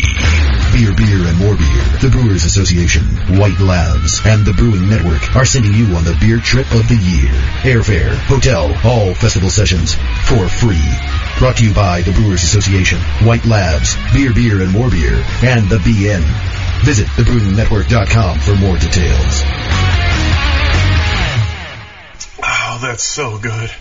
You sure you don't want something, Yoda, like a beer or something? Beer is the path to the dark side. Beer leads to drunkenness. Drunkenness leads to beer goggles. Beer goggles leads to dirty women. Once you get a dirty girl on your jock, forever will she dominate your destiny. Beer belly blues. What color are my new shoes? 'Cause my feet and belt buckle are things I rarely see.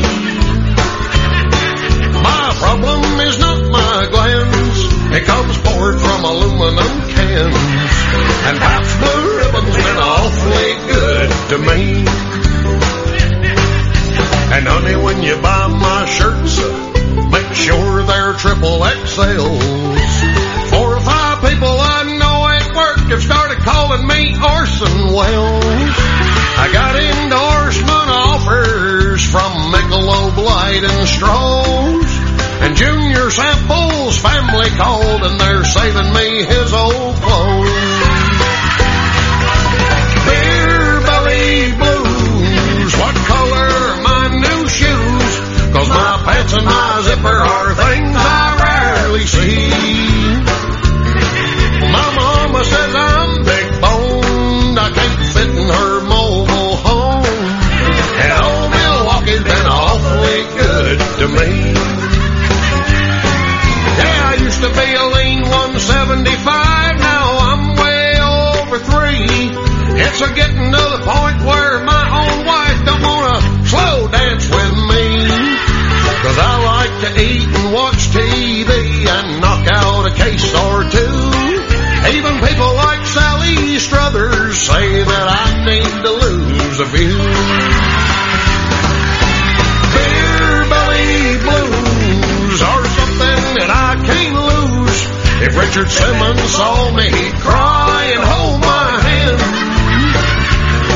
Yeah, but I couldn't touch my knees if I was sweating to the old days. And old Milwaukee's been awfully good to me. Yeah, yeah Pat's Blue Ribbon's been awfully good to me. Yeah, yeast in general's been awfully good to me.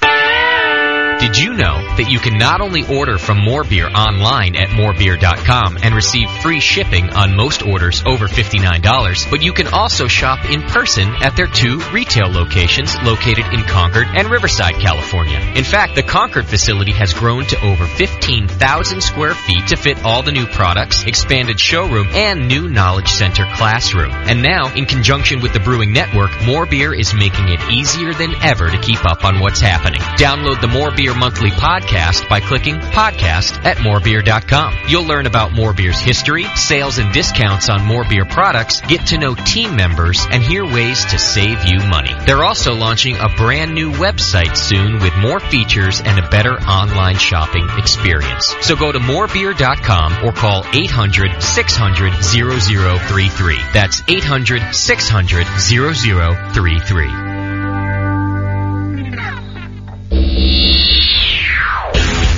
Live. Beer Radio. The Brewing Network. The Brewcasters.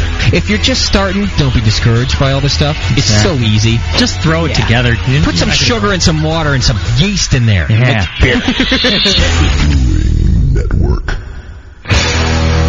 The Brewing Network, saving your life one beer at a time. All right, folks, we're back. Hanging out with Homer. A bunch of other people in the studio with us, too. We got Roger, the artist formerly known as Roger from Drake's. You will remain that until you have a new title, Roger. That's just great. Number one Judge Mathis fan? Yes. Here's Judge Mathis' new biggest fan. He's he's now running the Judge Mathis fan club. I thought it was Michael Bolton.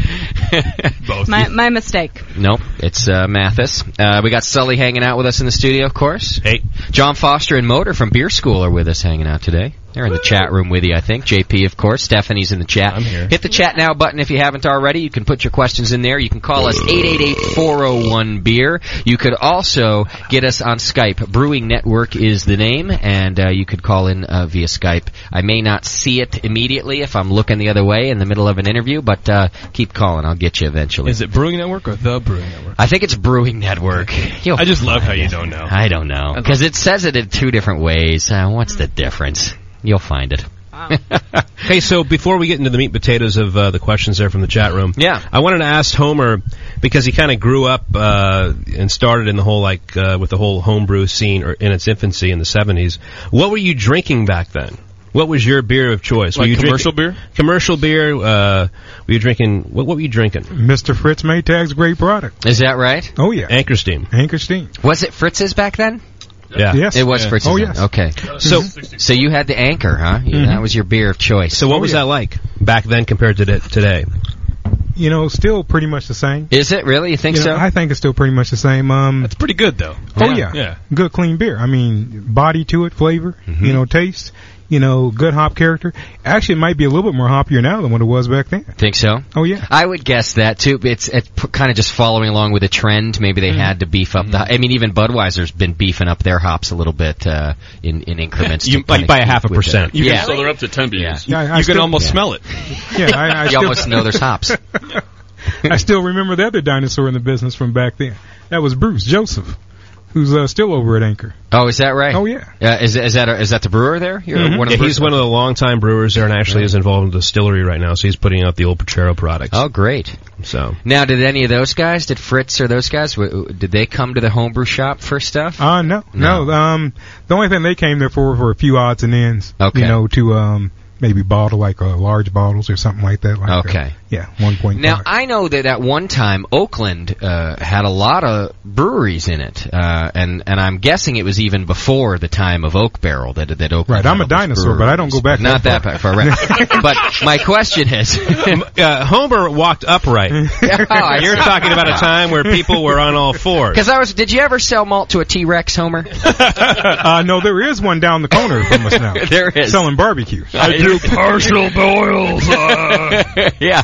Uh, that, I just wonder if, if any pro brewers came in through the shop uh, back then uh, getting ingredients from you guys. No, we actually uh, we pretty much serviced the home brewer. It was. It wasn't until the uh, microbrewery started hitting the scene that we really went from uh, home brewer to microbrewery. So what is that, mid 80s, you think that started happening, or even later? Um, right. Well, Buffalo Bill would be one of the first ones. yeah, absolutely. You know, good okay. old good old Buffalo Bill, and then um, and then Triple Rock was built yeah. in uh, in the early '80s, Okay. and uh, then yeah, All right.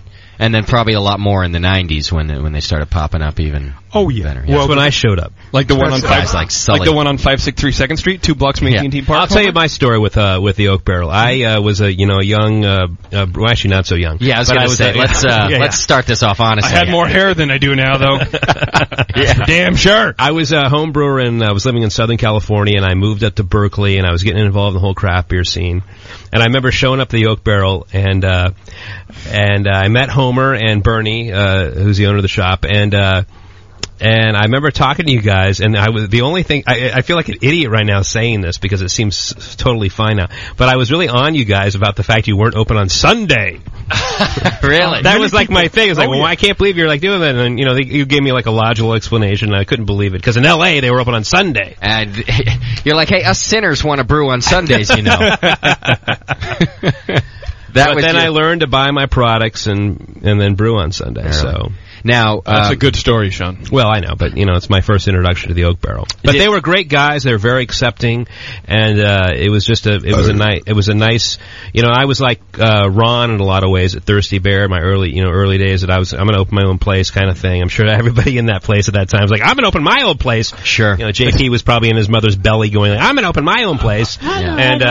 Uh, and uh, and uh, you know, so you know, a few of us, you know, floated to the surface, and the other ones were, you know, didn't do that. yeah, what percentage of people, uh, Homer, if you had to guess, came through and said, "Yeah, I'm going to open my place," and have actually done it? It's got to be tiny, I would imagine. no, it's not that many. It's only, only about 110 percent. They've all done it. Wow. no, not that they've all done it. Yeah, that, no, that but have not. that have that had uh, reservations in that regard. Yeah. You know, a lot of people have that, but uh, I would say probably two percent. Okay, it's got to be small. It's, it's, I would it's small. imagine. It's probably two. It's a tough thing to do, you know. Hey, so. Chad, can you produce me one of those glasses that you're handing out? We're tasting right now. Uh, they smell really good. Homer's wine. Yes. What are we drinking here, Homer? You know what it is, or does only Roger know? I think Roger. I think it's a Chardonnay. I believe it is a Chardonnay. Yes. Because it was not labeled, but it's a. Do you want to? Uh, It's a fantastic wine, actually. thanks, Chad. Yeah, it's really uh, look, nice. You can't. F- poor Homer. He's Oh, yeah. Roger's shoving Well, he knows- alcohol in his he knows face. how to smell.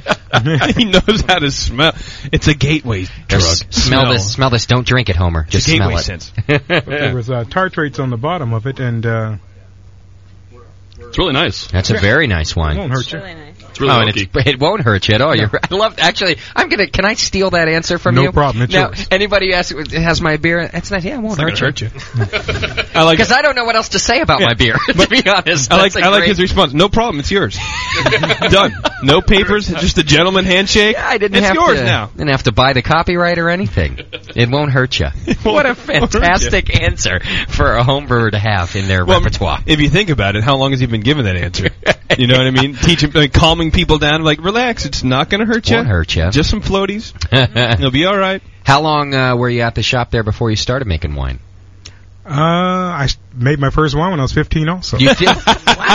You, you waste no time, Homer. No, I waste no time. I made at 15 years old. What I first thing I made was um, I made a blackberry wine. No kidding. With the local blackberries there in the area. How was it? And it turned out okay. It wasn't that bad. And so, so then I says, well, I'll get some grapes. And so I got some uh, Zinfandel grapes that exact same year. Okay. And I made some Zinfandel, about seven and a half gallons of Zinfandel rosé. Yeah. And then the next year, I became very ambitious, and I got myself three quarters of a ton of Gamay Beaujolais. How does a 15 year old know about these kind of like, No wines kidding. and grapes? Well, it's kind of funny. Well, working there at the store, the I was reading more and more, you know, and uh, and started tasting different wines, and and actually that's how I learned how to taste wines was there at the store.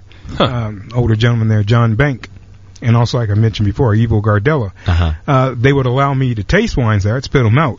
Sure. And then we would talk about exactly, you know, Quote, unquote. Of course you did, Spit Homer. 'em and then we'd talk about exactly, you know, you know what I was tasting. Yeah. Okay. and then start explaining it. And so that's how I I was trained, in other words, how That's to great. taste wine. Yeah. You know, And now, were you the youngster at the shop? Uh, I was a youngster. That's right. And I would guess then, because you're talking about all the same guys, you're still the youngster at the shop. That's correct. I tasted, but I did not swallow. Oh, My name is not Slick Willie. I'll tell you, I'd have voted for you before Slick Willie, Homer. Oh, thank you. well, what a lot of the uh, podcast listeners and live listeners probably don't know that across the country is that the Oak Barrel is in Berkeley, and it is so close to Napa, Sonoma, uh, the Amador County, and all that region. So you have access to such great grapes for Yeah. making wine. So.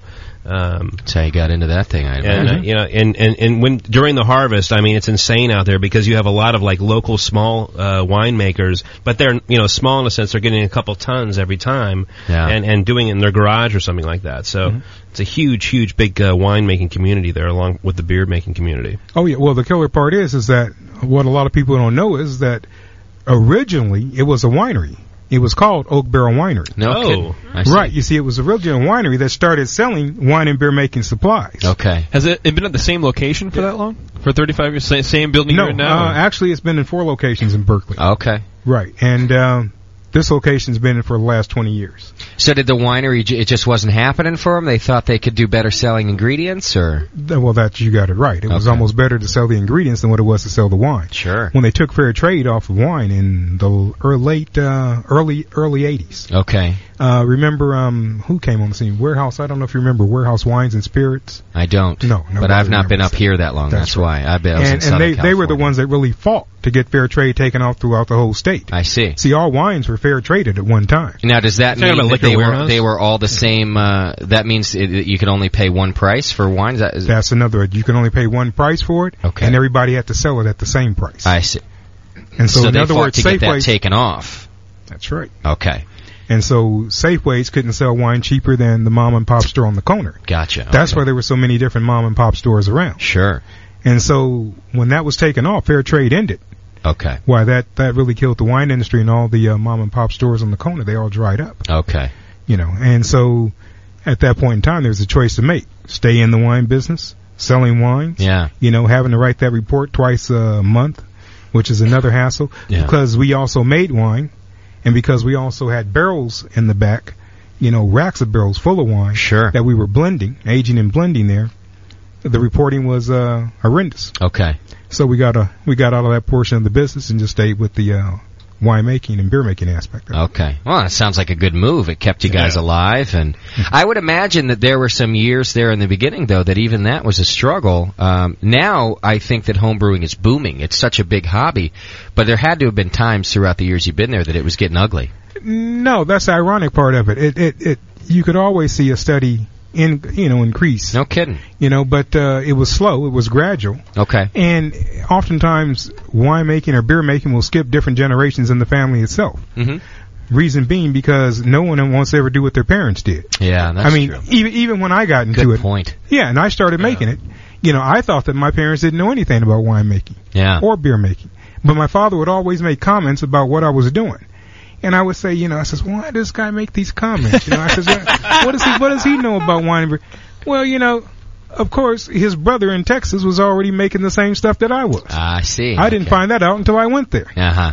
And I said, and I thought here was I was the first person in the family, but that's not the case. right. You know, S- so it skips oftentimes, uh, you know, a generation. Sure. Yeah, you think that uh, your parents didn't do it, so Right. yeah. I think it's interesting that you say that it's been sort of a steady rise, though. Even so, that there Mm-hmm. was never any you know moments that it, it was getting grim. You know. Well, no, a couple times it flatlined. Okay. I can't really say that there was a great decline, Okay. but it, you know, it, it would it would plateau Yeah. and then cool off for maybe a couple years. Just like now, we see a resurgence. Yeah. You know, we see the resurgence in people talking about wanting to open up a pub. Sure. Three years ago, people would have said, "You're crazy if you want to open up another pub." You're right. You know, and this guy over here would have told him. He would have said, "Oh, You are crazy. you, right, you are crazy. you, know, you don't want to do another one." Yeah. You know, but now that's not the case. Now, is this resurgence that we're seeing, uh, and not just in the pub, but in homebrewing that we're seeing now, is this bigger than any of the other ones, or is this just another phase in the whole thing? Well, no, it is bigger because you can see the spike Okay. as far as uh, taking the market share away from the three big guys. Sure. Yeah. And so that in itself tells you,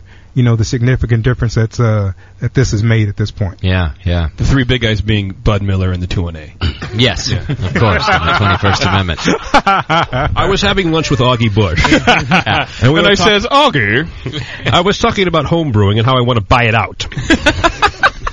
When So, we uh, land, so hey, Homer, did you notice there was a big spike when uh, Jimmy Carter uh, signed that bill? Yeah, because see, Billy, Billy helped us out. Yeah. Remember, Billy had Yeah, Billy Bill- Beer. Billy Billy Beer. Beer, that's right. Did you ever drink any of that? Oh, are you kidding? I still got the can. Do you really? Was it any good? No, of course not. but I still have the can. Was your first brew better than that? Oh, by far. That's good. Yeah. I'd love to see a can of Billy beer. You got to bring that next time. I want to see a can of. Oh, Billy you want beer. one of those? Yeah, I'd Oh, love to it's a see good- that. Billy's picture's right on it. Is that right? it's right there. Good old Bill. so there had to be the big boom then, and uh, you know, all of a sudden people could do it legally, and uh, you know, the doors right, and the, opened the right doors up. opened up, and then and then people started thinking, well, if we can make beer, Yeah, why can't we make beer at a place where we can sell it? sure. And that's when the idea of the brew cup came in. Okay. You know, it's kind of funny. Even before that occurred, and this is the honest to goodness truth. Yeah. It was about oh, that's well right before I got married. It was about seventy six, and so um, you know, guy at the store that I remember I mentioned Evo Gardella. Uh huh. He, he said to me, he says, he says- he says, what could you do right now to make a lot of money? I says, you know what? I says, you could open up a place and you could brew the beer there and you could sell it right there on the spot. I says, or you could go on TV and become a TV evangelist and then take all the people's money. Both good ideas, yeah. Both worked. hey, yeah. You should have gone out and done either one. or both. Preferably. Yeah, or both. You know? It's so funny that those are crazy ideas that uh Right. it's always the crazy ones. That's what I keep telling myself. It's always the crazy ideas, JP. Keep doing it. Yeah. I gotta say, Homer, I could talk to you about the history of this stuff all day long. This is it's really fascinating to me. Um, but I know people want to talk about beer too. And uh, and while we got you here, since you love brewing the porters and the stouts, uh, let's let's kind of segue into that a little bit. I got another. Let me give you a quick one. I got a quick hello from um, uh, another another fan of yours that you've helped out through the years. So let me play that for you. And I got a couple more throughout the show, but we'll give you one of the short ones right here. Hang on, just a sec. Hey Homer, Arnie here from Marin Brewing Company. Thanks for all your help and uh, advice over the years, and uh, keep on rocking. We love you, man. There you go. Just a quick one from Arnie. Just wanted to drop a hello Oh, to you. another great guy. Yeah. No. Now Yeah, he so- must have been through the shop a few times. Oh yeah, he's been through the shop a number of times, and uh, I mean, he's over there brewing great beer at uh, Marin. Yeah. I mean, uh, He's nothing- a good brewer. Oh yeah, I, I keep saying it's always nothing like that Meltan Pale Ale, you know. Yeah, that's a nice one. Good seller for them too. They can't keep that in stock.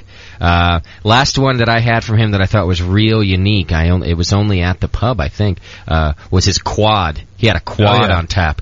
I Beat the hell out of my pal at that quad. It was fantastic, but just a big, big beer. And uh, I, I, in fact, I don't think I've ever had anything like it before or since that beer. Yeah, Arnie's actually also he makes uh he makes cheese and uh Does he really? And uh sausage, he'll like, you know, he'll See, why didn't he does- tell me all that? When he Yeah. comes in here for his interviews. and Makes he's- wine also. He he's makes quiet about all wine. that. No he kidding. makes other things you're not supposed to make at home. Distilled spirit. I mean, uh, yeah. Homer doesn't do that. Neither does Doc. That's against the law. no, no, no. We just talk about it on the radio, sort of. All right. So, I want to talk porters and stouts with you. Why are those your favorite beers? Why do you like those so much? Uh, kind of rich, robust, you know, a lot of flavor. Um, uh, I- I've always liked Guinness because actually, uh, Guinness even settles your stomach. Yeah. I mean, it's uh, prescribed for mothers that are nursing. That's right. I read that. Oh yeah. Which I think is pretty fascinating Mm-hmm. in itself. It's Yeah. like its own milk of magnesia. Yeah, but what is it really? that does it. Yeah, is it a marketing thing? Why is sell- it- does it sell? Does it really settle? Is it like that? I think it does settle. Okay. Well, Oh, so you have to believe.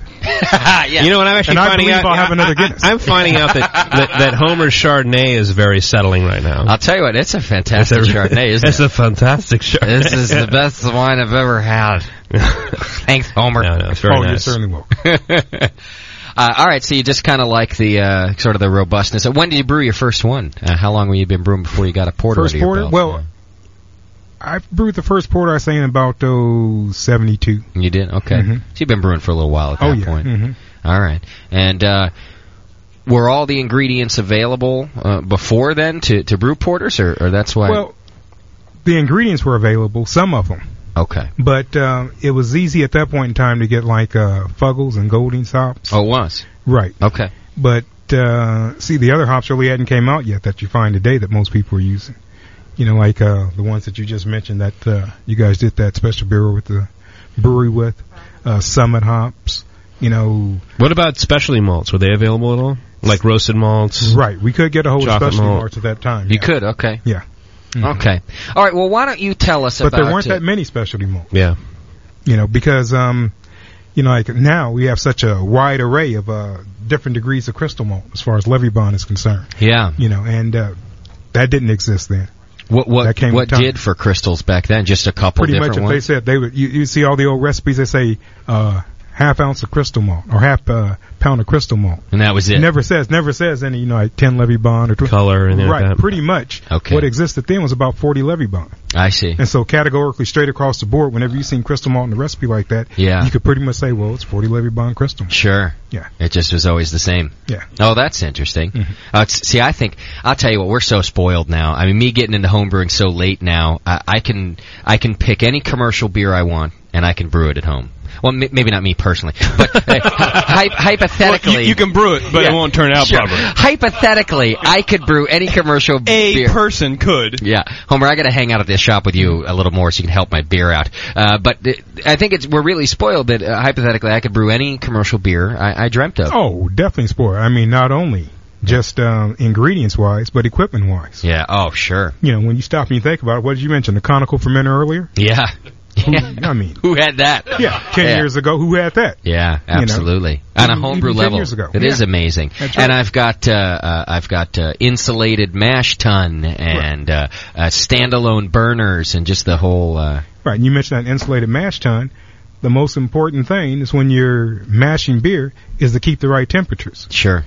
You know, if you don't keep the right temperatures, you're not going to get the same taste and flavor every time. yeah, And that's why it's so important to keep good notes. that's right. Because if you don't keep those good notes, you're not going to be able to figure out exactly what you did to make the beer right the first time or the, the, what mistakes you made. Yeah, That- a, a great point. Do you use ProMash or any of those programs to keep notes, or do you just do good old paper notes? Uh, paper notes. You do? Okay. Yeah. Mhm. Do you have some giant book of recipes that you've had for your whole career? I have some of those, but then also I started putting them into the computer too. Okay. You know, which makes it a heck of a lot easier. Yeah. Yeah. Well, can do you have a, a porter in particular that we could talk about to use an exa- Um, as an example?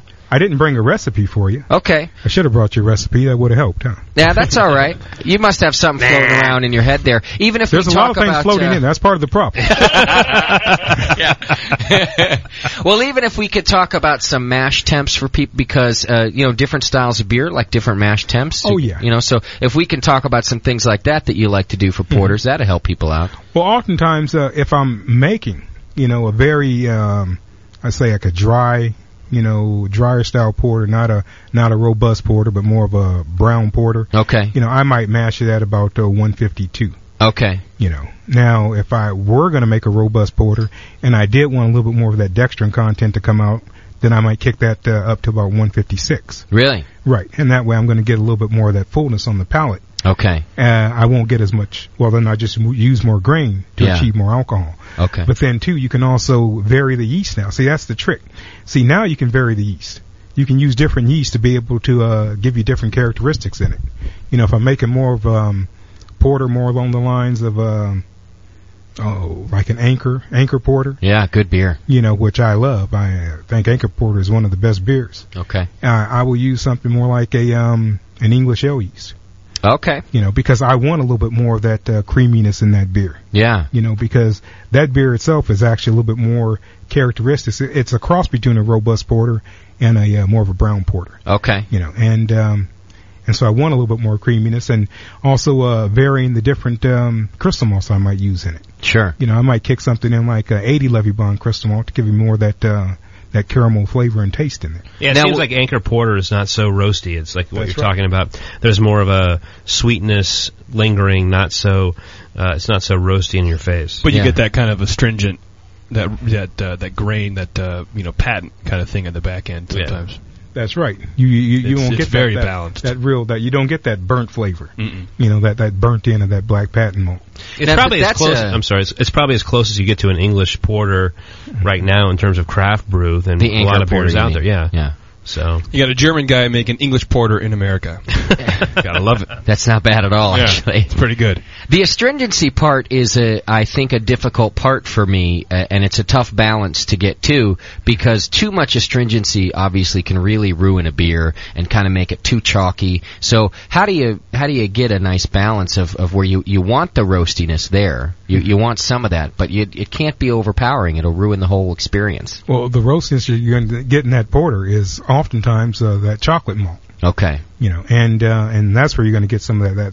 That's where you're going to get that roasted character from. All right. But you you really don't want to kick in. Really, I don't like to kick in any black patent. You know, sometime maybe just a touch Okay. to aid in the clarification, but very little. So most of your color is from the crystals that you're talking about. Well, the crystal and the chocolate. and the chocolate. Mhm. Okay. Oh yeah. Now, will you use a variety of the different crystal malts, or will you stick with just one, uh, the different lava bonds? Well, in that porter, I'll oftentimes just stick with one. Okay. Mm-hmm. Mhm. All right. You're making me thirsty for a porter, man. I know. Doesn't that sound good? Chad, can you get us a six pack of the Anchor Porter right now? Hey, now, stat. Hey, Chad, produce something. Get Chad on there. Produce some porter in a glass. produce a quenching thing for my thirst. Porter, if you talk more, ab- or Homer, if you talk more about this, I'm gonna. That's what. d- d- Don't worry, Homer. That's what Chad's here for. That's what we Oh, do. he's here to get yeah, porter. You need anything?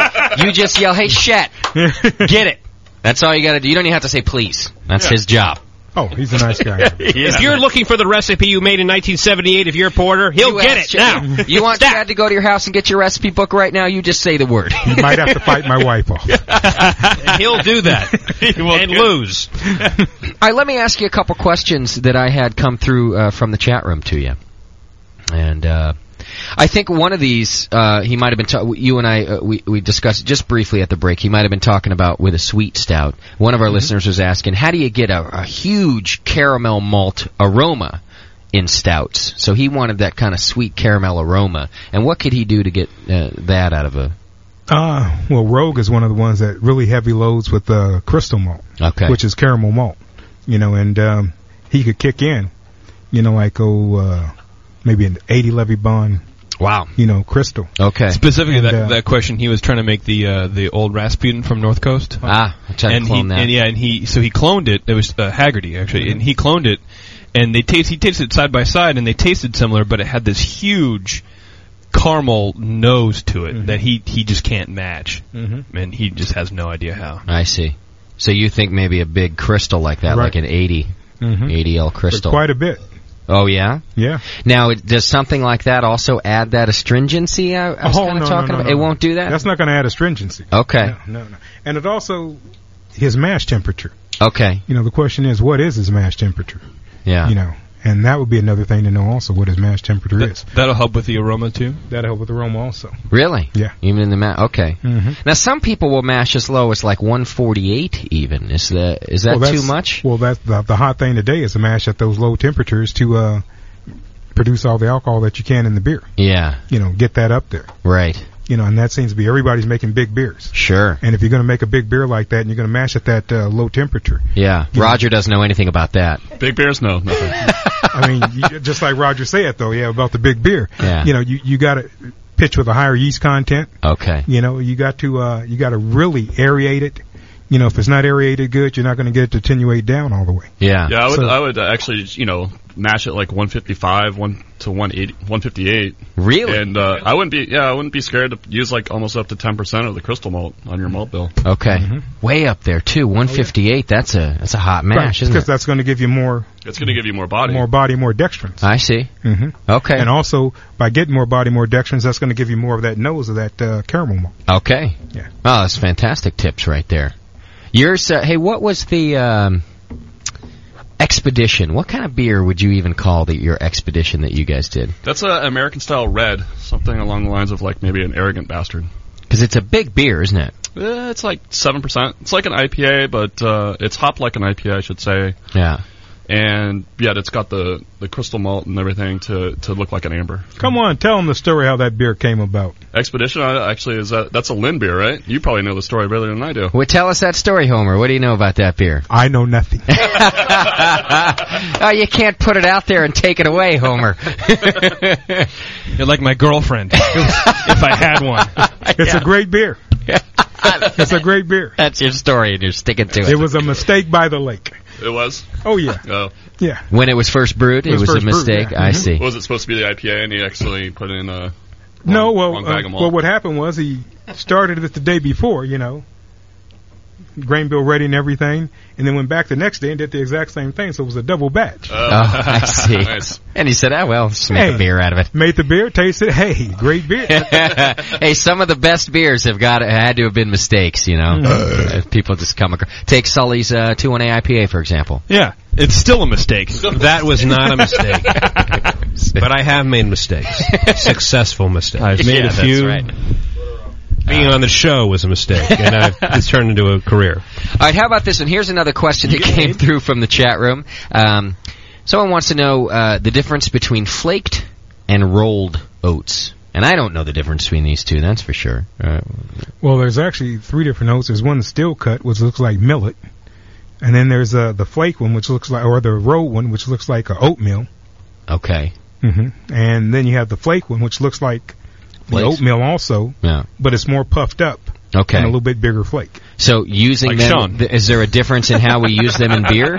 Oh no, you still use them in the mash the same way. And they don't. And do they have different characteristics? They each one will give you a little bit different characteristic. They will. Okay. Uh, so, uh, so say for you know a, a stout uh, or, or a porter, would, would we prefer one version over another? Well, I used to prefer in stouts a steel cut oats. You do. Really? Yeah, I, for, to me it gave me a little bit smoother flavor in the beer. It didn't give me that um that sort of starchy uh almost um Like the oily kind of. right, yeah, it's that starchy that starchy uh almost flavor on the palate that you'll get Huh. sometimes, you know, from the uh from the uh, uh, road oats. And you just put the steel cut right in the mash. That's right. Don't treat it or. Mm-mm. No, it will go right in. Can you get all these different varieties at, at Oak Barrel? Can you just Oh, yeah. Mm-hmm. ask? You can a go in and ask for the steel Mhm. cut and Mhm. and you get any one of them. Mhm. Okay. How about that? The more same with you guys. No, no, we only have the uh, the uh, roll uh, flaked. You see how Homer just went up to you? Yeah. You see that? Well, hey man, he's been doing it for long. Chris Graham is at home right now. He's He knows listening to better. every show. He's like taking Yeah. notes. Like, He's quick, like- get on the phone. Get police A in here. No, th- I, his notes went like, okay, JP's fired tomorrow. Good. Maybe I'll open my bar. Maybe I'll take a cue from. no, uh, no, no, you haven't done it right yet. You from gotta Audrey get yet. married first. Oh. Ju- Judge Mathis And, is uh, on it too. I'd, I'd love to see JP and uh, Roger just hanging out on the couch watching court TV. Hand- hand in our pants. Yeah, moon, mooning each other to get a beer. I, I'm getting text messages all the time now uh, from Roger. Hey, what are you doing? What are you doing? What are you doing right now? You want to play some golf? Want to go to an A's game? Oh, Rod, you're so bored, aren't you? You're just dying over there. He's struggling. Look at him. You know, though, after talking to Sully, my favorite text was, uh, Did you get a I just scooter?" roasted a brisket for 24 hours. Are you going to stop by? Uh, yes. Not only did I roast Got a nothing brisket better for to 24 hours, I've been watching it all 24 hours. Hasn't moved. it's gotten smaller, but it's going to be awesome. Now we're gonna have to talk barbecue with you here soon too, Homer. Oh, Uh, you're so in trouble now. Don't uh, don't forget about that. How about another tribute I found uh, for you? Uh, like I said, everyone was really wanting to let you know how they felt about you and, and what you've done, and, and uh, let the other listeners know about you too. So uh, here's another one. Hang in there, and I'll get it going for you. Hi, Homer. This is Alec Moss from Half Moon Bay Brewing Company, and I just want to th- be among those thanking you for being a great friend to the brewing communities, both amateur and professional. And also, many thanks for all those great barbecues. You're the man. Nah, see another barbecue reference to you. Yeah, that's another good man. Yeah? There's too many good men in this industry. That's the killer part. Now you've seen these guys grow up and become professionals. Oh, so, yeah. Uh, Oh, yeah. I think that's it's got to be exciting for you. I mean, to he see was him. he was at Golden Pacific in Berkeley and uh, Emeryville for years. Is that right? Oh yeah. Mm-hmm. Okay. All right. Before he went down to uh, Redbird. It's got to be fun to see them kind of Oh, come through there, and uh, then you get to drink their beers as professionals. All making good beer. That's right. Did you ever have Sully's homebrew before his, Sean's uh, homebrew there? I Before? surely did. Yeah, I- tell me about Oh, Ah, that. yeah. Remembers it fondly. Yeah, tell me about Remember that check I gave you. that check. Come on, give us some dirt on Sully's homebrew. No, like everybody else, he had to go through stages of learning. Oh. That's know, a good and, uh, way out of it too, no, man. no, no, no. That's not. I'm not. I'm not. Hom- no, Homer's like Yoda. I'll take my lumps. That's I'm right. fine no, with I'll that. tell you the truth. No, he um, no, he took. He went through steps, Yeah. and uh, and then once he made that move, look now. Yeah. That's what counts. Now, he doesn't brew. Now when yeah. Now he, no, he now he supervises. Hangs out, now he hangs out in Portland. Supervises. Now, when he was about to make his move, you know, into pr- into the pro world, Mm-hmm. and you were drinking his homebrew right about that time, did you ever think, hey, maybe you're not ready yet? It's like, ah, maybe you want to wait another year. You know, the honest, the honest to God truth is, no, I thought he was ready. Is that right? Okay. And I and you know what happens is is that it's not until you're tested that it makes you a better man. Sure. And so after he was tested in that regard, yeah. it made him a better man. Ah, there You know, go. it made him. It made him. No, seriously. Well, well, I, you know, you, you, times they've changed. eh? You, I you agree. read that just like I wrote it to you. no but problem. No, no, but seriously, I Sean's going to go play this for Nico. See, I, am worth it. Yeah. Give me half. But honestly, you, you do start off uh, as a home brewer, and you just don't open your own place unless you have a million dollars, like Roger. Uh, Like but Roger uh, does. But you do you do work your way up through you know the process, and you start off as an assistant brewer, and then, you know there's a lot of of the podcasters and listeners right now probably who are are pro brewers and are doing the same thing that I've done, and so there's one time that you you know and then you make the crossover and you do it professionally, yeah. and uh, that's all I have to say. That's a good story. Now, are there any? You, you don't have to. You don't have to name. any And then I names. was saying. You don't have to name any names, but are there any pro Oh, yeah. brewers Yeah, now he does. that came through and uh, you kind of thought, hey, listen, this business isn't for you? like you tasted their beer and you kind of thought, Homer, Uh, maybe- you and I have you and I mean I don't mean to cut you off, but why not? Uh, I you and I have been to a couple of openings, one in particular down the street of uh, somebody who opened up a place, and it was like, uh, what's he doing? Yeah, Oh yeah, we have. yeah. You know, and Is he and still around, that no, one guy? no, they're not still around. Yeah. they're gone. Nah, so you know, that's I mean, gonna- the ones, the ones that Survival have- of the fittest, man. Yeah, you know, I mean, there's been a couple places, you know, where that uh, Albany Brewing Company. Albany, right? Yeah, Albany Brewing yeah. Company. yeah. He, he- the guy, we walked in there and we tasted the beer. We had he had a big not to step on your story, but why not? Yeah, you Um, are. St- leave, let him tell the Yeah. story. Okay, tell the story. I'm no, sorry. no, no, go right ahead. Go No, right. I was going to say we all were there for the opening party and all that, and it was like, hey, it was bad, huh? Oh yeah. Well, we looked at each other and said, "This isn't going to last." You know, and then we start taking bets as to how long it was going to last. Oh, nice, nice. Ooh, a Oh, Deadpool. And the poor guy, the Yeah. poor guy was gone in like four months. yeah, wow. yeah, it was bad. It was uh, it was really a bad situation. I remember Nico and I were in there, and we ordered the stout, and we tasted the stout, and then uh, we we couldn't drink it. It was putrid. I mean, Ah. unbe- I mean, like you would die from it if you thought about it. Wow. And then uh, the you couldn't owner say it ain't gonna hurt you. the owner the owner came out and ordered from the bartender right there. He was working in the back. He said, "Oh, can I get one of those stouts there?" I was like, "Good Jesus Christ!" Save this man. Throw him a rope or a can of 2-1A IPA. yeah. Thanks so for the plug. you've had some people come through that you thought maybe this isn't your line of work. Oh, there's yeah, there's been a few. I Yeah. mean, there's been a few shady operations also that you seen come and go. Yeah. You know, and uh, we could name those, but we won't. You know? Sure. I, I'm sure they were selling something else. It wasn't necessarily beer. All right. Oh! But we won't get into that though. now, how about Rogers homebrew? You ever had that? You know, I've never had any Rogers. No, I've never had any Rogers homebrew either. I know. I don't homebrew. I work He at doesn't- he Drake's. works at where I Drake's. used to. you're gonna, you're gonna, you better start homebrewing Yeah. now. You're Between gonna do, judge duty and mashing in, you want, Ro- you want to Roger- come over and brew with me, Raj? I might as well. I, my free beer's been cut off. There's no cans available apparently, so Claudia can't bring Oh, it he home. can come down to the shop and brew. There you go. He, used, he used to work Gotta at give him Drake's. something to do. He Yeah. used to work at Drake's. Now he works the TiVo at home. hey, maybe he Can't could, afford the TiVo Maybe yet. he could sweep that floor for you, Homer. No, no, no, no. Uh, We want him to come down and brew. We're not stupid. He's not taking my job. That's right. Oh, Looking out for Homer. In 35 years, it'll be Roger sitting here. Yeah, I still sweep the floor. Claudia still brings home the bacon. Oh, I love it. Roger, you know you're going to be the butt of our jokes for a long time coming, right? That's probably why he won't see me for a long time. He's gonna go dark. Roger who? He's known by Sam. Going underground. All right, we're going to take another quick break. When we come back, we're going to wrap up porters and stouts with Homer, and uh, then we'll do some barbecue too. And we'll let this man get out of here. He's a he's a busy guy. He's got a family at home, so we'll uh, try to wrap up the interview. If you got any questions, get them in now. It's 888-401 beer. You could also uh, join us in the chat room, and that's a good way to get your questions through. Stephanie's hanging out in there and getting everything over to me. So uh, short time left with Homer. Get everything in that you want to ask uh, about anything. I think the man's got some knowledge rolling around in there, so we'll get it to uh, get it to you. Hang in there. We'll be right back. You're listening to the Brewcasters. The Brewcasters on the Brewing Network.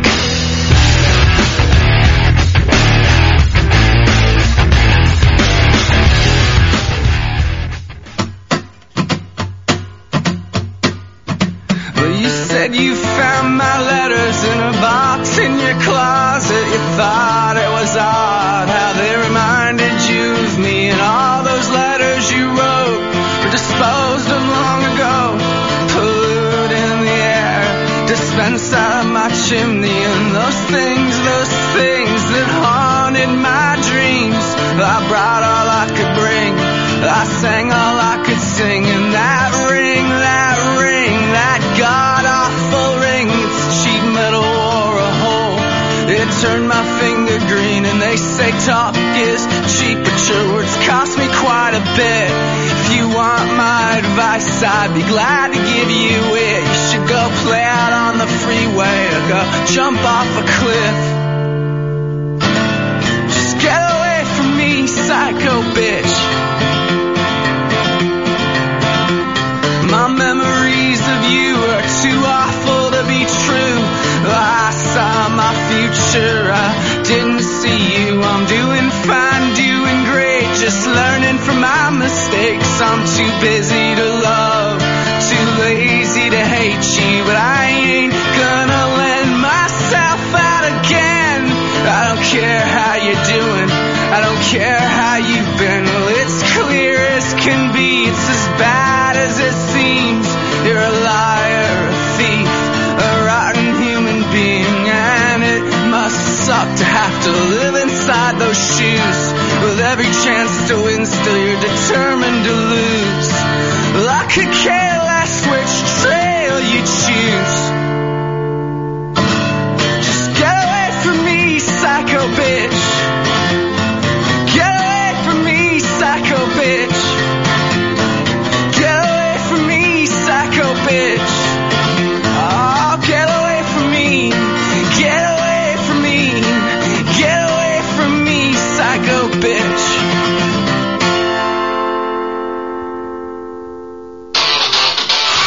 And you're back with the Ultimate Homebrewing Show, where today's topic is dark beer. But first, let's go to the phones. Who are we talking to? Jamel, Jamel Zanishev. What can we do for you, Jamil? What were you guys saying about dark beer? All dark beer is really strong and bitter. Well, you guys might want to look for a new source of brewing knowledge. We're using Poor Harold's Almanac 1947. You know of something better? Brewing Classic Styles by Jamil Zanishev and John Palmer. 80 award-winning recipes and how to brew them by the number one names in home brewing. Extract, partial mash, all grain, we cover it all. Reserve your copy today at the Brewing Network store. I will find one just for you. Visit thebrewingnetwork.com for more details on brewing classic styles, the homebrew book of the year. So, do you cover Bach beer in there? You betcha. Because I've been saving all the sludge from my fermenter so I can make some real soon. Oh man, you really need this book. Order your copy today. Visit thebrewingnetwork.com, the official broadcaster of the Great American Beer Festival.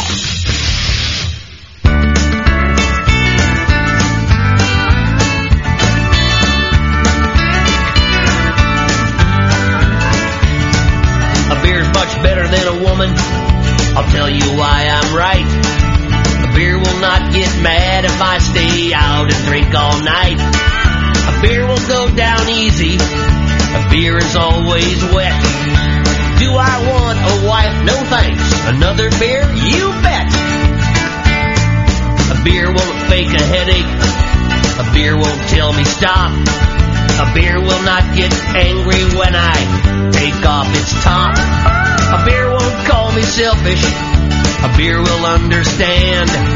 If one night I prefer to have it in the can. I love my beer. Let it be said.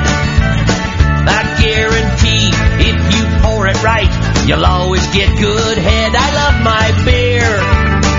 There is no doubt. If beer goes flat, just toss it out.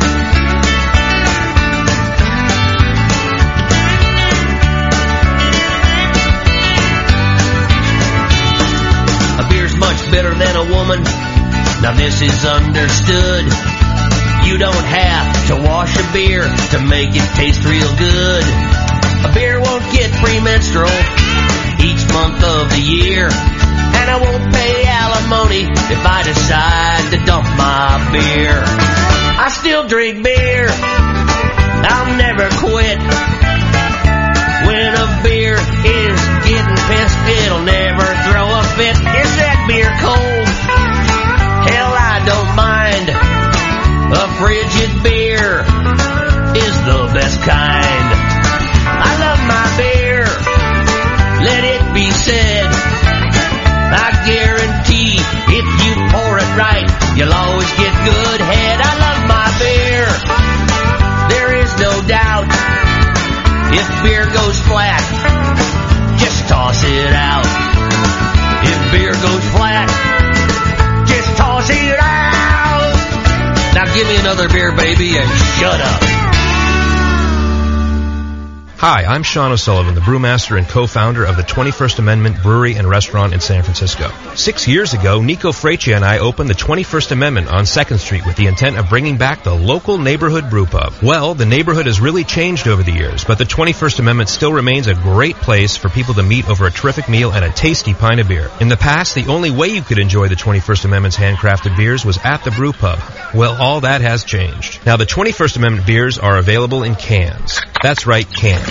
When was the last time you had a great beer in a can? Well, that day has come. We're offering our world famous watermelon wheat and 21A IPA in cans. Cans are a better package than glass because cans keep the beer fresher longer, but you can also take cans to places where bottles can't go, like the beach, lake, golf courses, and sporting events. So join us in the revolution to take back the can from the big breweries and crack open a cold 21A craft beer in a can. The 21st Amendment, 563 2nd Street in San Francisco, just two blocks from Giants Park. Wait till you can pour it out of your own kegerator. I mean, your friends will look at you with awe. And it's just hot. It is? It's so super hot. The home of live beer radio. Because like beer, radio shouldn't suck. You're listening to The Session.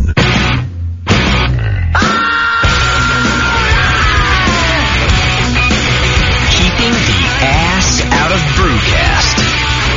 This is the Brewing Network.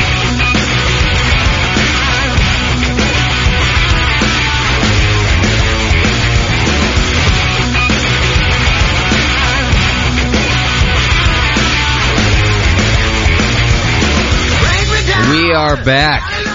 The great Homer Smith.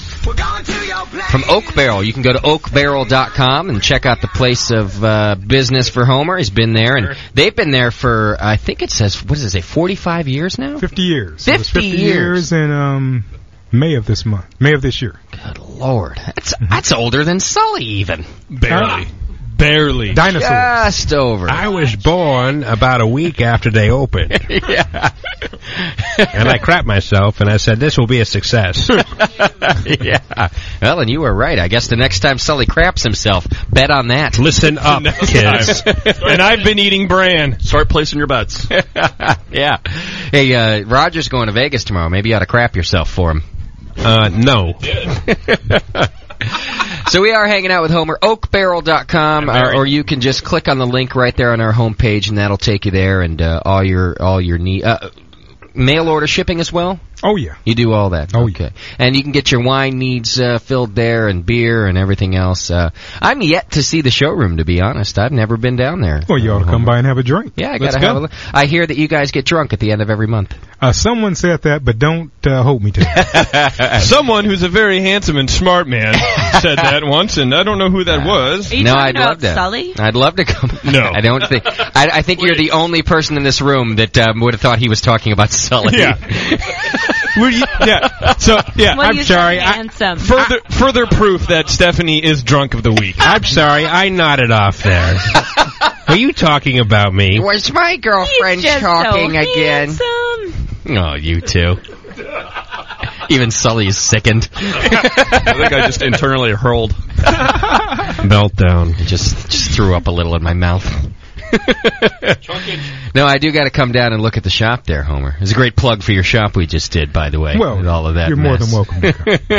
we can even have a drink when you get there. We can't see. I'd love it. Now, I'm telling you, do you have some of your homebrew at the shop there on hand? No, actually, I don't. Actually, Bob's been making quite a bit of beer around here lately. Yeah. And uh, Bob's been doing an excellent job. Okay. And so there will be beer on tap. Now you're a busy guy. How often you get to homebrew nowadays?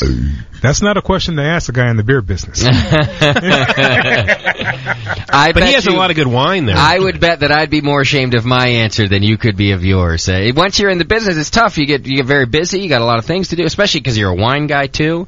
I mean, Sully, he never gets to brew. Oh, not at all. Busy guy. But he does whine a lot. Oh, JP. why? When's the last time you brewed?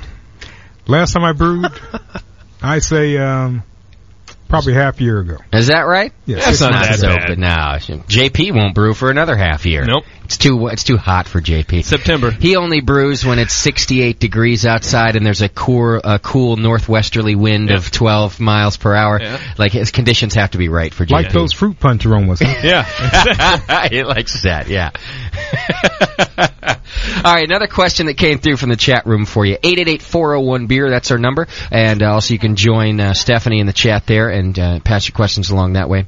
This person says, Homer, I've been playing with oatmeal stout.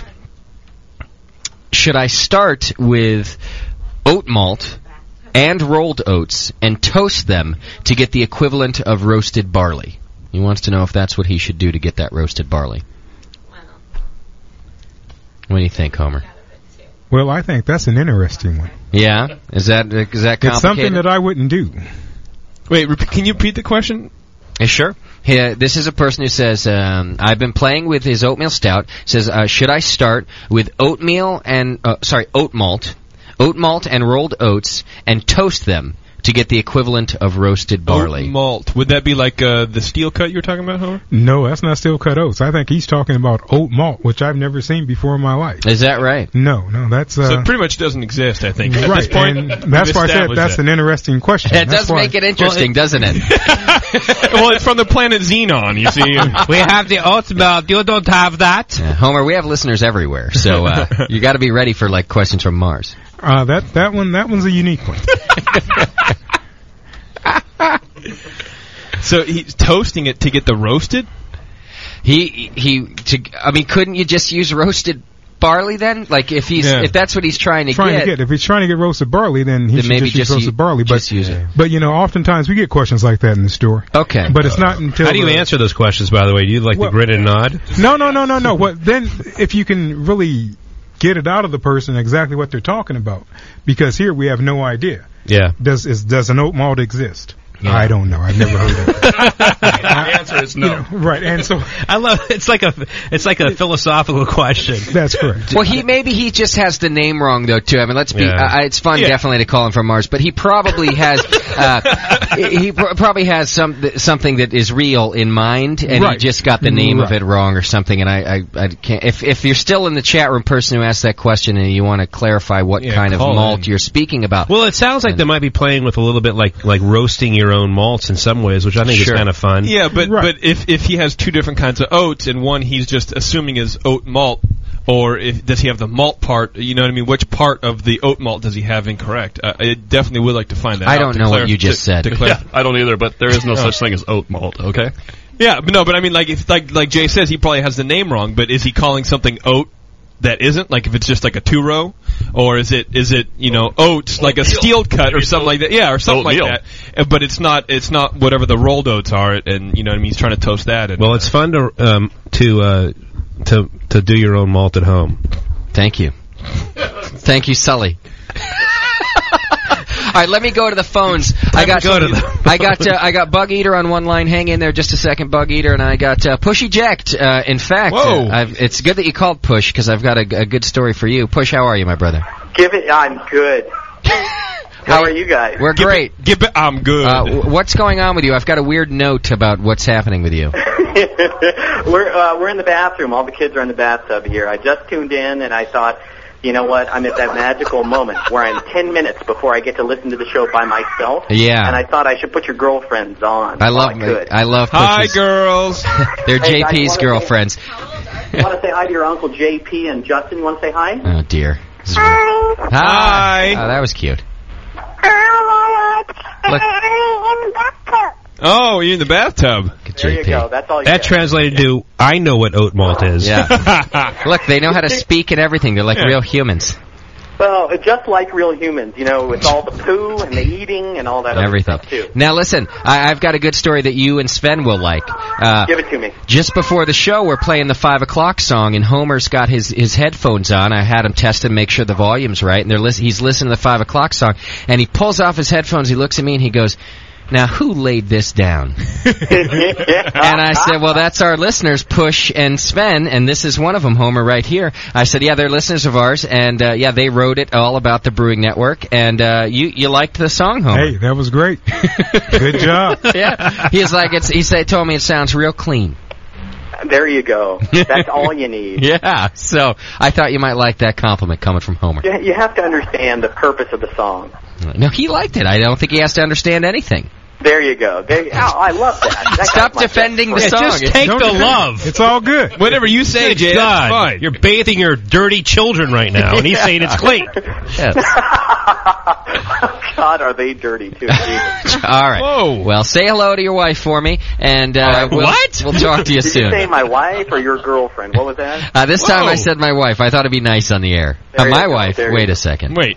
All right, push. Uh, it's all gone downhill. We love you, All right, brother. Cheers. See ya. Have a good show. Hey, Sully, I love you. Okay. One last. Would I this love be you. called the push down rather than the meltdown? All right, let's go to Bug Eater. He's on the line too. Bug Eater, what's happening? Oh, uh, that was my question about the uh, 100% oat, oatmeal stout. Oh, it was. Okay. Yeah, yeah, I was looking through the Northern Brewer site the other day and saw they had Fawcett oat malt. Oh. Thomas Fawcett and Sons makes it, and Northern Brewer sells it. So I was playing with the idea of why not get some oat malt and maybe some of the uh, flaked oats and some of the naked golden oats, which I understand is a crystal malt from oats Okay. and then playing around with roasting different ones to get my dark malts to do an oatmeal stout. Okay. So, Homer, here's what happened. There actually now is an oat malt on the market. He found it in the Northern Brewer Today. catalog. Um, in fact, JP's got the made it myself. JP's got the catalog right here. He's going to look for it too. So he found this, and he just was playing around with, you know, maybe I could I could roast a few different uh, oat malts uh, to get a good oatmeal stout. So I don't I, I don't know what you think. Well, that that's interesting because is that the new oat malt that they're talking about? Um, not having the um, No, that couldn't be that. I was gonna. I'm coming up. There, there's another beer that you can make. In other words, that doesn't have the gluten's in it. Oh, the gluten free. Right, the gluten free. It's, not, it's not. It's not a gluten free malt. No, No, have not you at the- found it in the catalog there, JP? Uh, no, but I'm looking through it, and and, and there, there's not there's no descriptions. Yeah. Maybe there are descriptions online. All right, I'm But in shutting the you guys catalog- down and keeping Homer's microphone on. You guys are getting out of hand over there. What did I Good do? Lord, not you. Oh, good. You don't fall into yous guys. It's Oh. these guys. Hey, you. It's the professionals in the room. Oh, professional joke offs. uh, well, he, I, I, I guess Fawcett oat malt. Here you go. He, it's faucet oat malt. Let's let uh, Homer read that. a I mean, form I of a think bond. uh, I, Bug Eater. I think for one, uh, we, we've we've had your beer. You're a great brewer. I think you should experiment with this stuff. It sounds like Homer's never done it. He's never even heard of the malt before. Uh, so maybe you're onto something. I don't know if he's going to be able to tell you what to do about it. You know. Um, Yeah, The, big, the big question I would have would whether oat malt would have enough uh, diastatic power to convert itself. I see. It sounds like it. I mean, it, nobody here knows knows about it. Had ever heard about it? Con- contact Northern Brewer. You know, uh, call up Chris or, or one of the guys up there and see uh, see if they have you know because if, if Fawcett's making it, they're probably sending over a sheet on on, on the, the breakdown and you know what actually is in it. They'll probably be able to tell you that. Yeah. And I don't think Yeah, that that sure would they be would. just looking at it. I, I'm, I'm, I don't think that would be your base malt. It'd be more like an ad, like not an Be adjunct, more but like- like, a specialty or something. Well, and that's what he was looking at it for anyway, because he's looking at it to use as his roasted uh, the part of it, his his roasted malt to toast. That. You know, it'd be interesting. It sounds. You guys sounds like are it'd be running. kinda cool. Listen, Bug Eater, I could answer your question better than these guys right now. They're running you in circles. I g- you got notice JP telling you to call somebody else. Uh, yeah. Well, I don't know anything about it. What am I going to do? Tell the guy something and then have I have no turning him off. Too. Hey, I tell you what, Bug Eater, you make it, and I'll come over and drink it with there you go. Homer would love that. Oh. How's that? And then we'll figure it out together exactly what's up. now, Bug Eater, you're going to make I the thi- I GABF, think right? I'll try it. Give it a try and let us Oh, know yeah. how it works out. I mean, uh, I would actually take JP's advice and call about the sheet and find out if it if it will convert itself, and then I would do it and uh, let us know uh, how it worked out for you. Why are Oh, you I'd thinking like about to. using those even instead of just using some roasted barley to do it? Just to be strange. I thought that about you. I, I mean, I made a beer using carrots last spring. Yeah, that's right. I think I remember that story. If you, if you roast malt, it's not going to convert. that's no, the bottom that- line. that's- so that's right, if he's that's looking for right. some sort of conversion from a roasted product, whether it's oat or anything barley, it's not going to convert. Okay. So if Yeah, you want to I'm- roast your own malt at home, I would use a pale malt or a Munich malt or a crystal malt and put it in the and and, and put it in the oven and and, and and spread it out there and put it in there for at 450 degrees for 15 minutes and you'll be fine. Yep, I'll give it a try and see what happens. Give it a go, and then you tell won't us, convert. Bug Eater. That's what we want to know. You tell us what happens. Okay, I'll do that. All right, brother. You going to be at GABF again this year? Oh, it certainly will. All right. Well, we'll see you there, my friend. Cheers. Okay, we'll see you. All right. Bye. I, I did have you on, and then you just were giggling. I was You giggling. were giggling and slurping. I don't giggle So or I got slurp. angry. Go ahead. Now I've got you on. I just wanted to make sure I was on. This is going downhill fast, Homer. This is what we call the meltdown, and it's it happens uh, usually at the end of every show. Occasionally, it happens at the beginning. Uh, you got lucky that it didn't happen till the end of this show. That's a good thing. All right, uh, eight eight eight four zero one beer. If you got any questions, you can hit the chat room and send them over. Let's talk a little barbecue with you, since we got through the beer, we got through the history. You're the barbecue guru, huh? Well, if you want, don't believe your press clippings. That's what I always say. Don't believe okay, all right. But I, I, I can help you out. All right. It- I can do some things. So you you had mentioned earlier, you know, got a couple of secrets, and a lot of your your, your big thing is is how to smoke different meats, and uh, you got a few secrets about The that. big thing is wood. Okay. You know, being able to use different woods. Okay. And uh, one of the main woods I like to use when I'm smoking just about anything is um, oak. Okay. But I like to use oak barrels that have been used for wine. Oh no, kids! So Or not for just oak whiskey. chips or anything, but That's uh, right. Because what happens is that flavor comes out of that, Yeah, no, oh, and it that's- infuses into the meat. that is such an awesome and so idea. therefore, you want to take it like a stave of a barrel, yeah. and you want to chip it up, and be able to toss it on. Just keep tossing on, tossing Mm. on. Yeah. And it's that smoke that's going to infuse flavor and taste into the meat. Now, JP just got an erection. I can Yeah, tell pretty over much. There, you thought that was, that's a great idea, isn't That's it? great. Yeah, yeah, yeah. Now, do you do you soak them in water first before you use them? Are you kind of one of those guys? A lot of people like to soak them in water. I don't. You don't. Why is that? Because I feel I'm going to get more smoke if I don't soak them in water. Mm-hmm. They'll they'll last longer Yeah. if I soak them in water first. Okay. And so what I'll tend to do is I'll tend to just keep adding the oak to it, Mm-hmm. and that way, it, I've used water before with them, but I, I've always found that uh, not soaking them in water, I get a different uh, smoke character out of it. It i- it is kind of a I don't know if swampy Right, is the it's right, more- but it's kind of um yeah, it's kind of a well, it- Sean. it's- Unless you know, keep your mouth shut, please. Yeah. Lord. Well, actually, We're- it's, adults are talking. it's it's much more fragrant. Yeah, yeah.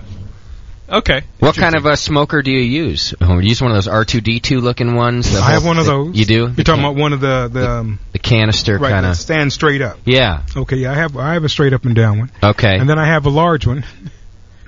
yeah. Just a fact of life. Okay, Wait, we're I talking got about smokers? I got a large one. Homer's got a that has large- an offset that has an offset firebox on it. Nothing like an offset firebox. No, there's nothing like it in the world. I agree think- with you. I think Homer's a fan of the meltdown. I've got pictures of offset fireboxes all over my room, Homer. Whoa! I can imagine. So, but that is because they're the the the, the upright one uses a, uh, a That uses water, water. Mm-hmm. and and then the offset firebox is something uh, completely different. Totally different. Yeah, In other words, it's like a uh, it's like a big drum yeah. with a offset firebox on it. Where, in other words, that's where the smoke is coming in at, Okay. and it's coming through the flue that's sitting on the. oh, okay. Yeah. Do you prefer one over the other? Uh, each one does a different job. I'll use them for different things. Okay. You know, the the one with the offset firebox is great. I always feel for uh, cooking ribs. Okay. You know, and also brisket. Yeah. and um, the one with the water smoker uh, is is great for smoking turkeys. Oh, okay. You know, if you're gonna cook pork butt, um, it's either or. The, Roger. the offset. Oh yeah, right up your alley, and Roger. Literally up your alley. Yeah. So, Homer, what do you? So do you get high when you uh, smoke that pork butt? Pork butt. It's possible, I'm sure. What? So, what do you do in terms of like marinades or anything like that? Um, or you Use know, beer? Oh yeah. Because you've told Use me your secret recipe, Oh yeah. Well, well. As far as that's which uh, you concerned, told me not to tell anybody else about. that's right. I told. I That I swore you just to did. secrecy, and you just told everyone. No, no, no, no. I will tell you a great story about Homer. One time he, we, we, so he has these events every once in a while over at the Oak Barrel. And we go over there and we drink beer or drink wine. There's one coming up for, uh, the, the wine people at, uh, in the end of the month or something like that at the Oak Barrel. And we'll sit around and he'll smoke all these great meats. And at one time I said, come on, what's your marinade? What are you doing here? What, you know, what, what are you brining this whole with? And he said, I'll give it to you, but you can't tell anybody about it. Ah. And, And so it he is- gave it to me and I One wrote quarter it down on a card from the oak barrel. And I did it at my parents' house. I showed my parent, you know, made it, made this, uh, He told He you. showed his No, parents. No, no, no, no, no, no, no, no, no, no, no. He I will said- tell you. What kind I of- was in Southern California You and trusted and, him? and I made this, I, I, I did the whole thing you told me about, you know, with the vinegar and then I won't talk about it. But, uh, and they said, you have to give me this, you have to give me this, uh, this brine, this marinade. And I said, I can't do that. Because I was told not to do it. I think so he's to this lying, day, my Homer. friend, I'm going to shake your hand right now. I have not given anybody. I'm gonna that. shake your hand because when I shake your hand, it means I didn't tell anybody. means I'm not lying. so I think he's lying. But he already he already mentioned the vinegar. I think he published Which it is- in the which is- 2-1A monthly. The, vine- the vinegar is the most important part. Is it? It is to a degree. I didn't say that. Because I'm gonna tell you. What do you Because- use- what do you use vinegar well, for? Vinegar breaks down the muscle Yes. tissue of meat, I see. and also it helps to uh, tenderize. Now, do you do apple cider vinegar? Do you white wine? Vinegar? Sometimes Look apple, at it you. all depends. Apple cider vinegar is oftentimes used with the pork butt. JP knows. Has to yeah, be. I barbecue. Oh Sully. yeah, has to, I has to use with the barbecue. I pork don't butt. grill. But you know, but the thing is, is uh, wine vinegar Uh-huh. will really even break it down even more so. Really? And if you got a good strong wine vinegar, Now, uh, you're just talking about a, a, a- a percentage of the marinade has to be this vinegar. well, that's well. The thing is, you- you're going to rub it on the meat first You are, I see. Yeah. By itself, just the vinegar Just- on the meat. on the meat. So what percentage vinegar, and then what comes after that? Uh, there's a few- uh, the colonel said there's a few other spices. Ah, yeah, that's right. I mean, but the main spices are I, I can tell you it's garlic. Okay. You know, there's there's onion, there's paprika. You know, there's uh, oregano. Pretty much can't if- believe you're giving this away right Well, now. pretty much if you're barbecuing, there's there's your main like ten spices. That's that you correct. Use, right? Sure. Yeah. I mean, there, there, there, there's you know, you know, cumin. Um, you know, a little brown sugar. Yeah. Oh yeah. I love Right. brown sugar. You got to have that on there. That's a great song. It is a good song Oh, too. I wrote That's that right. song. I use a little uh, powdered chocolate sometimes. powdered but that- cocoa. But that'll get you in trouble. Homer Yeah. just looked at you like you're a big jerk. I No, no, no, no, no, no, no, no. You're from He's right. Concord. No, no, no. Chocolate's all right. Yeah, you Why can't- will you it get can't do you in too trouble? much. You can't do too much. Because it, uh, it's too much. I see. Right. You don't want to become the overpowering taste. Sure. You know, everything in moderation. Yeah. You know, blending together. Is When- the best when's way. your next barbecue? Yes. Don't say it because I've they'll all never- be there. I've oh, never we're going to been be cooking in another hour, you said. Yeah, we're gonna, but we don't have a smoker or anything. We got some marinated tri-tip though. Okay. We'll be doing that. Okay. I hope you put some garlic in that tray too. I don't know. uh, We'll have to talk to producer Shad about that. Produce some garlic Got in to there. slice that garlic, you know, and uh, cut that hose in there and poke it in. You hear that, Shad? Molto importante. Uh, Take this man's advice. All right. I didn't get this big by just eating. Uh, and, and you're a lot smaller than you were before. has a lot of truth to it. I heard you lost a pound or two, Homer. Yeah, I had no choice. Yeah. Sooner or later, it catches up with you. Yeah, it does. I guess. Not a shame. Yeah, well, drinking at 15, man. yeah, the Well, man's yeah. been he's been Yeah. making beers since he was 15. What do you Yeah. expect? It's gonna happen. He was either gonna be a linebacker or a home Or brewer. a home brewer. yeah. That has a lot of truth to it. Now I met your I met your boys the other day. You got two sons. Oh yeah, you seen two of them. That's right. You got more than that? That's Uh, one other. He's back in New York. He was just out here. Uh, went back a couple days ago. Any of those guys brewers? No. They don't, huh? It's that generation skip you're talking That about. generation skip. They don't want Now, it's anything kind to of do. funny. One just asked the other day about coming down and brewing a batch of beer. So Is that uh, right? We'll see what happens. All right. Wow, they never got into it or anything. huh? No, they all brewed beer. once. Okay. Okay. They And all then- brewed beer once. To pass chemistry. Ah, I see. After they passed chemistry, they stopped brewing beer. They were done with that. How about football? Are they into football? Oh no. No. No, no, no. Are they Wow, Ah, beer nothing. drinkers? They're beer drinkers. They are. Okay. Well, two are beer drinkers. Yeah. One now, is- when I say beer drinkers, you know what I mean, right? Like I'm not talking about the big three. Budweiser, yeah. I'm talking about craft beer. Uh, yes. Drink that one of them j- does So you drink trained 'em good pretty well. beer. Hmm? One of them does drink good beer. Oh no, no. Actually, three of my children drink good beer. Okay. One drinks no beer at all. Oh, I see. No, he just refused. Well, he'll have a drink every now and then. Okay. How many children do you think Homer has? Because right now, listening to, it, I think he has like 10. Well, because it starts Yeah, out with three like or two, and then there was I- I three, got and rid all of of a sudden the there's other- four. I'm thinking seven by the end of this conversation. Hey, listen, I got rid of the other four wives. Okay. yeah, JP, how many children do you have Yeah. that we don't know Uh, about? None, and I want to keep it that way. Yeah, none that you he know of. knows about. Exactly. Knock on wood. but I do have four children and one wife. Four kids and one wife. Good for you. Better than the other way around. You got that right. Because then you'd be a big mess.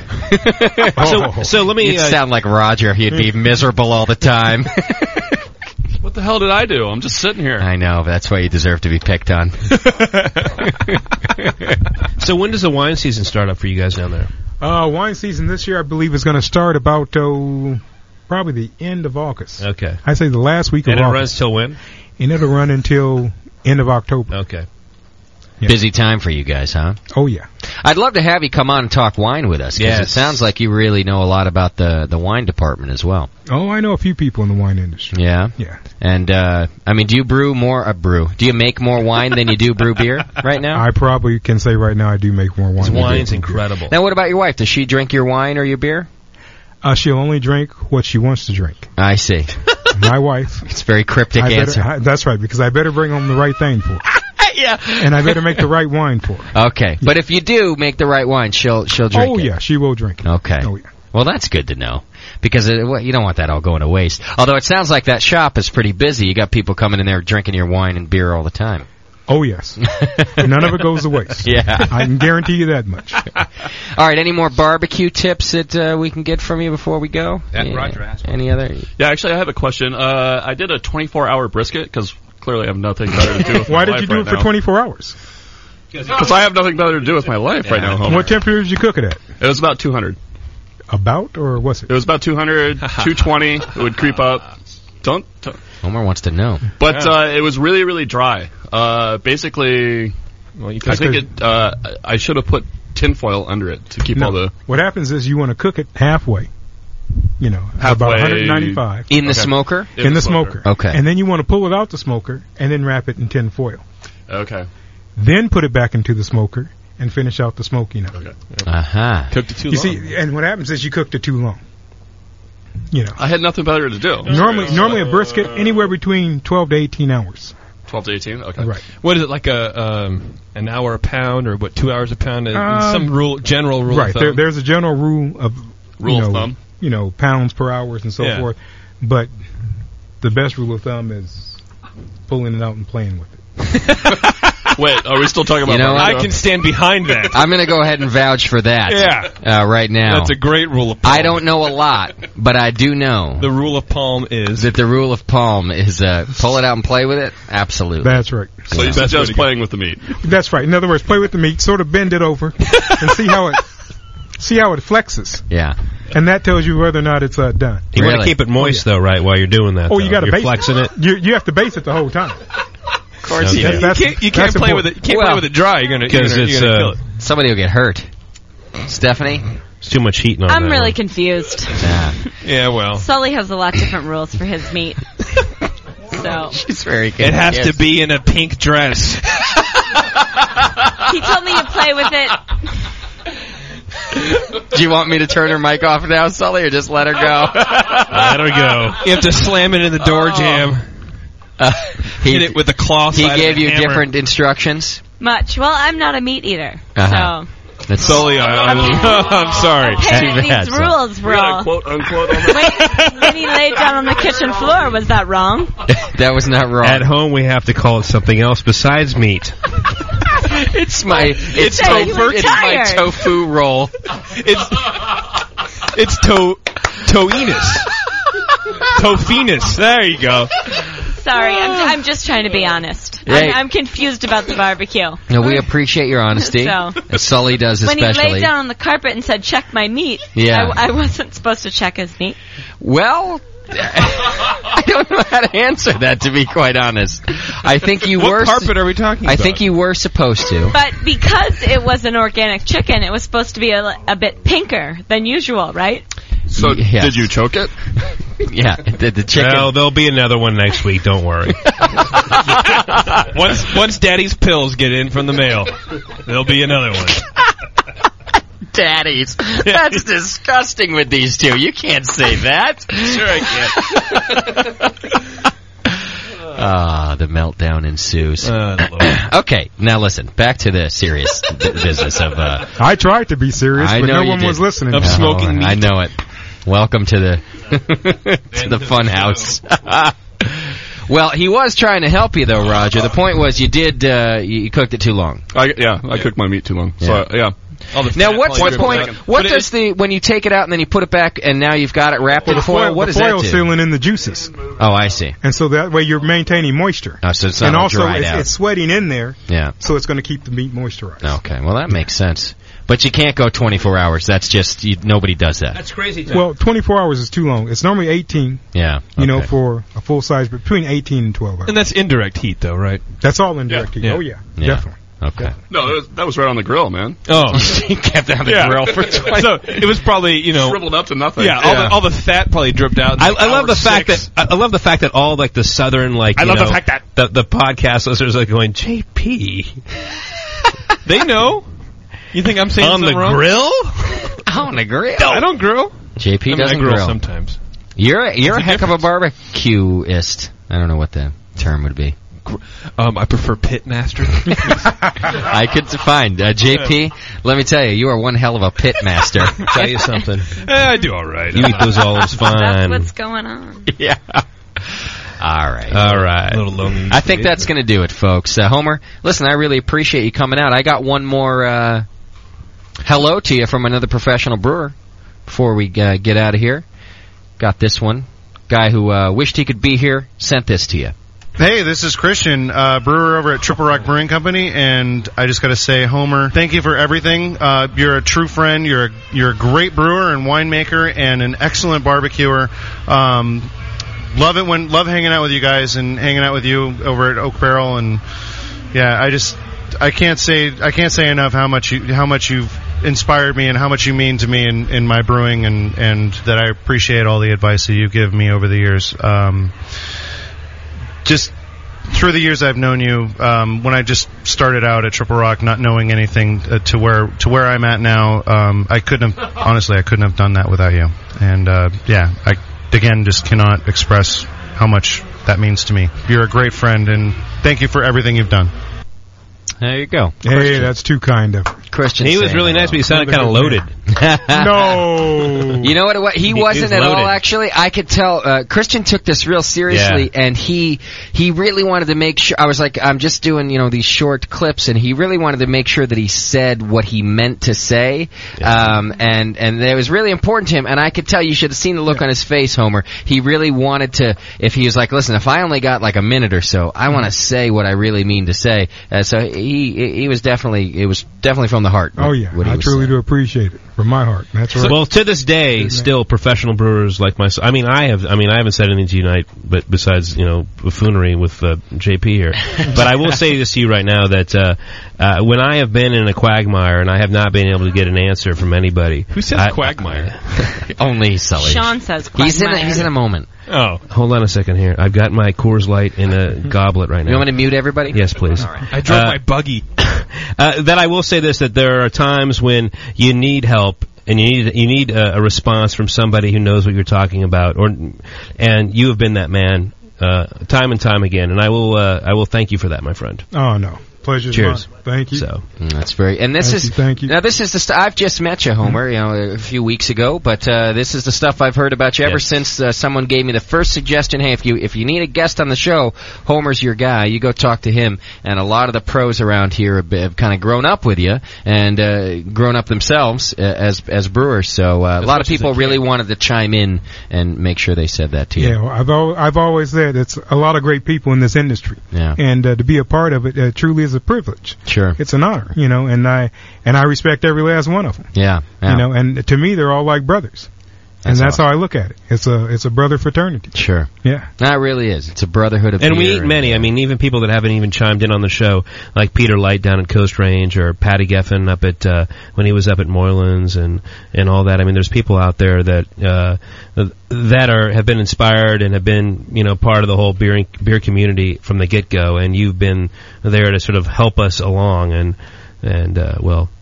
It sounds like you're going to win like an Oscar right now. I'm gonna hand you, give you an Yeah. Oscar. We need, you know what we need? We need like really sad music right now. Like, I do. so, but I mean, all, I mean, and all kidding aside, that's I mean, this band's been incredible, and all of you out there in podcast land should be all privileged one day to come and and and drink wine and beer and have barbecue at the Oak Barrel. It's an experience, and uh, and uh, yeah, It's an experience. it's experience. I was just saying.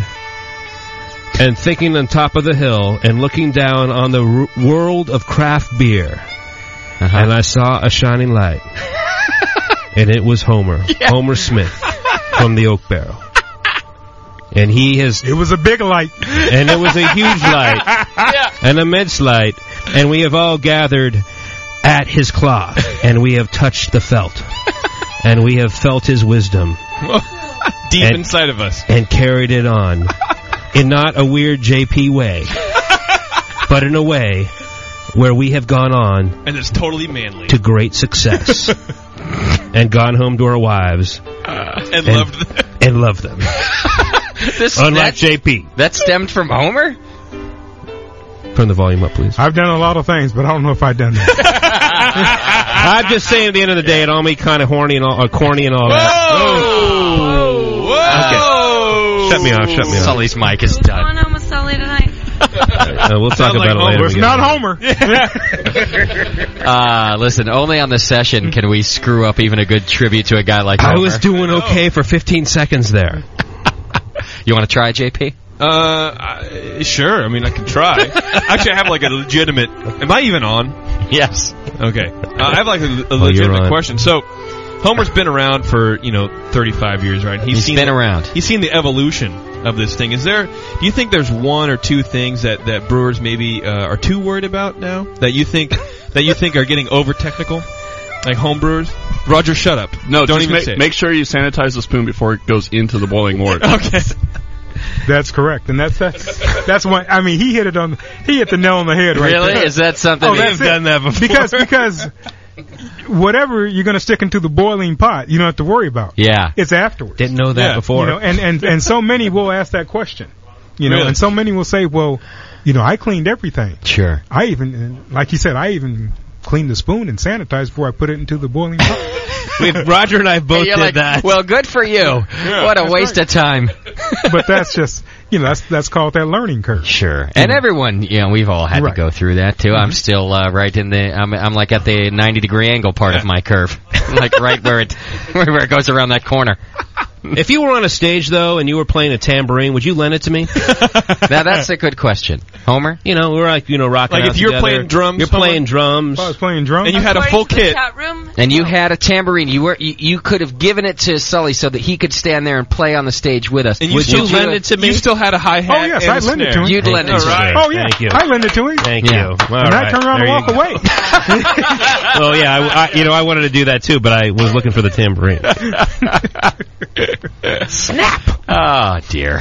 I think we should have Homer back just to talk about the old days. I know. That's But what how I'm saying. good I we mean, had I it. could The just old sit days could around get us in and- trouble. and talk about. well, with See, no name, a lot of things went around on the old days. Well, I'll tell you what, Homer. That's the part we didn't even get into. That's what I'm talking about. oh, yes. You know. No, he could talk about music. He must I can have even- gotten in trouble. Well, no, I didn't Liquor. get in trouble. No. But I know I walked into one deal one time. Uh-oh. It was a drug deal gone bad. I'm not going to name this particular brewery. Oh, it was at a brewery. Two one A. Yeah. I was there to purchase some grain. Okay. And some green or some grain? Some grain. No, it wasn't green. I didn't need need the green. No, no, no, no, no. Some hops. I went there to purchase some grain, and uh, I knocked on the door. And the guy opens up the door and says, "What do you want?" I said, "I want to see so and so." And he says, "He says, who is it?" And I says, "He says, uh, what's your name?" I says, "Homer." He says, "Oh, let Homer in! Oh, let Homer in! Let Homer in!" And so I walk in the door. I never. I walked in the door. There's like ten people sitting standing in this room, Yeah. and there's one guy sitting at the desk. And on top of his desk is Palta's money about yay high. Oh, Are you kidding me? Oh.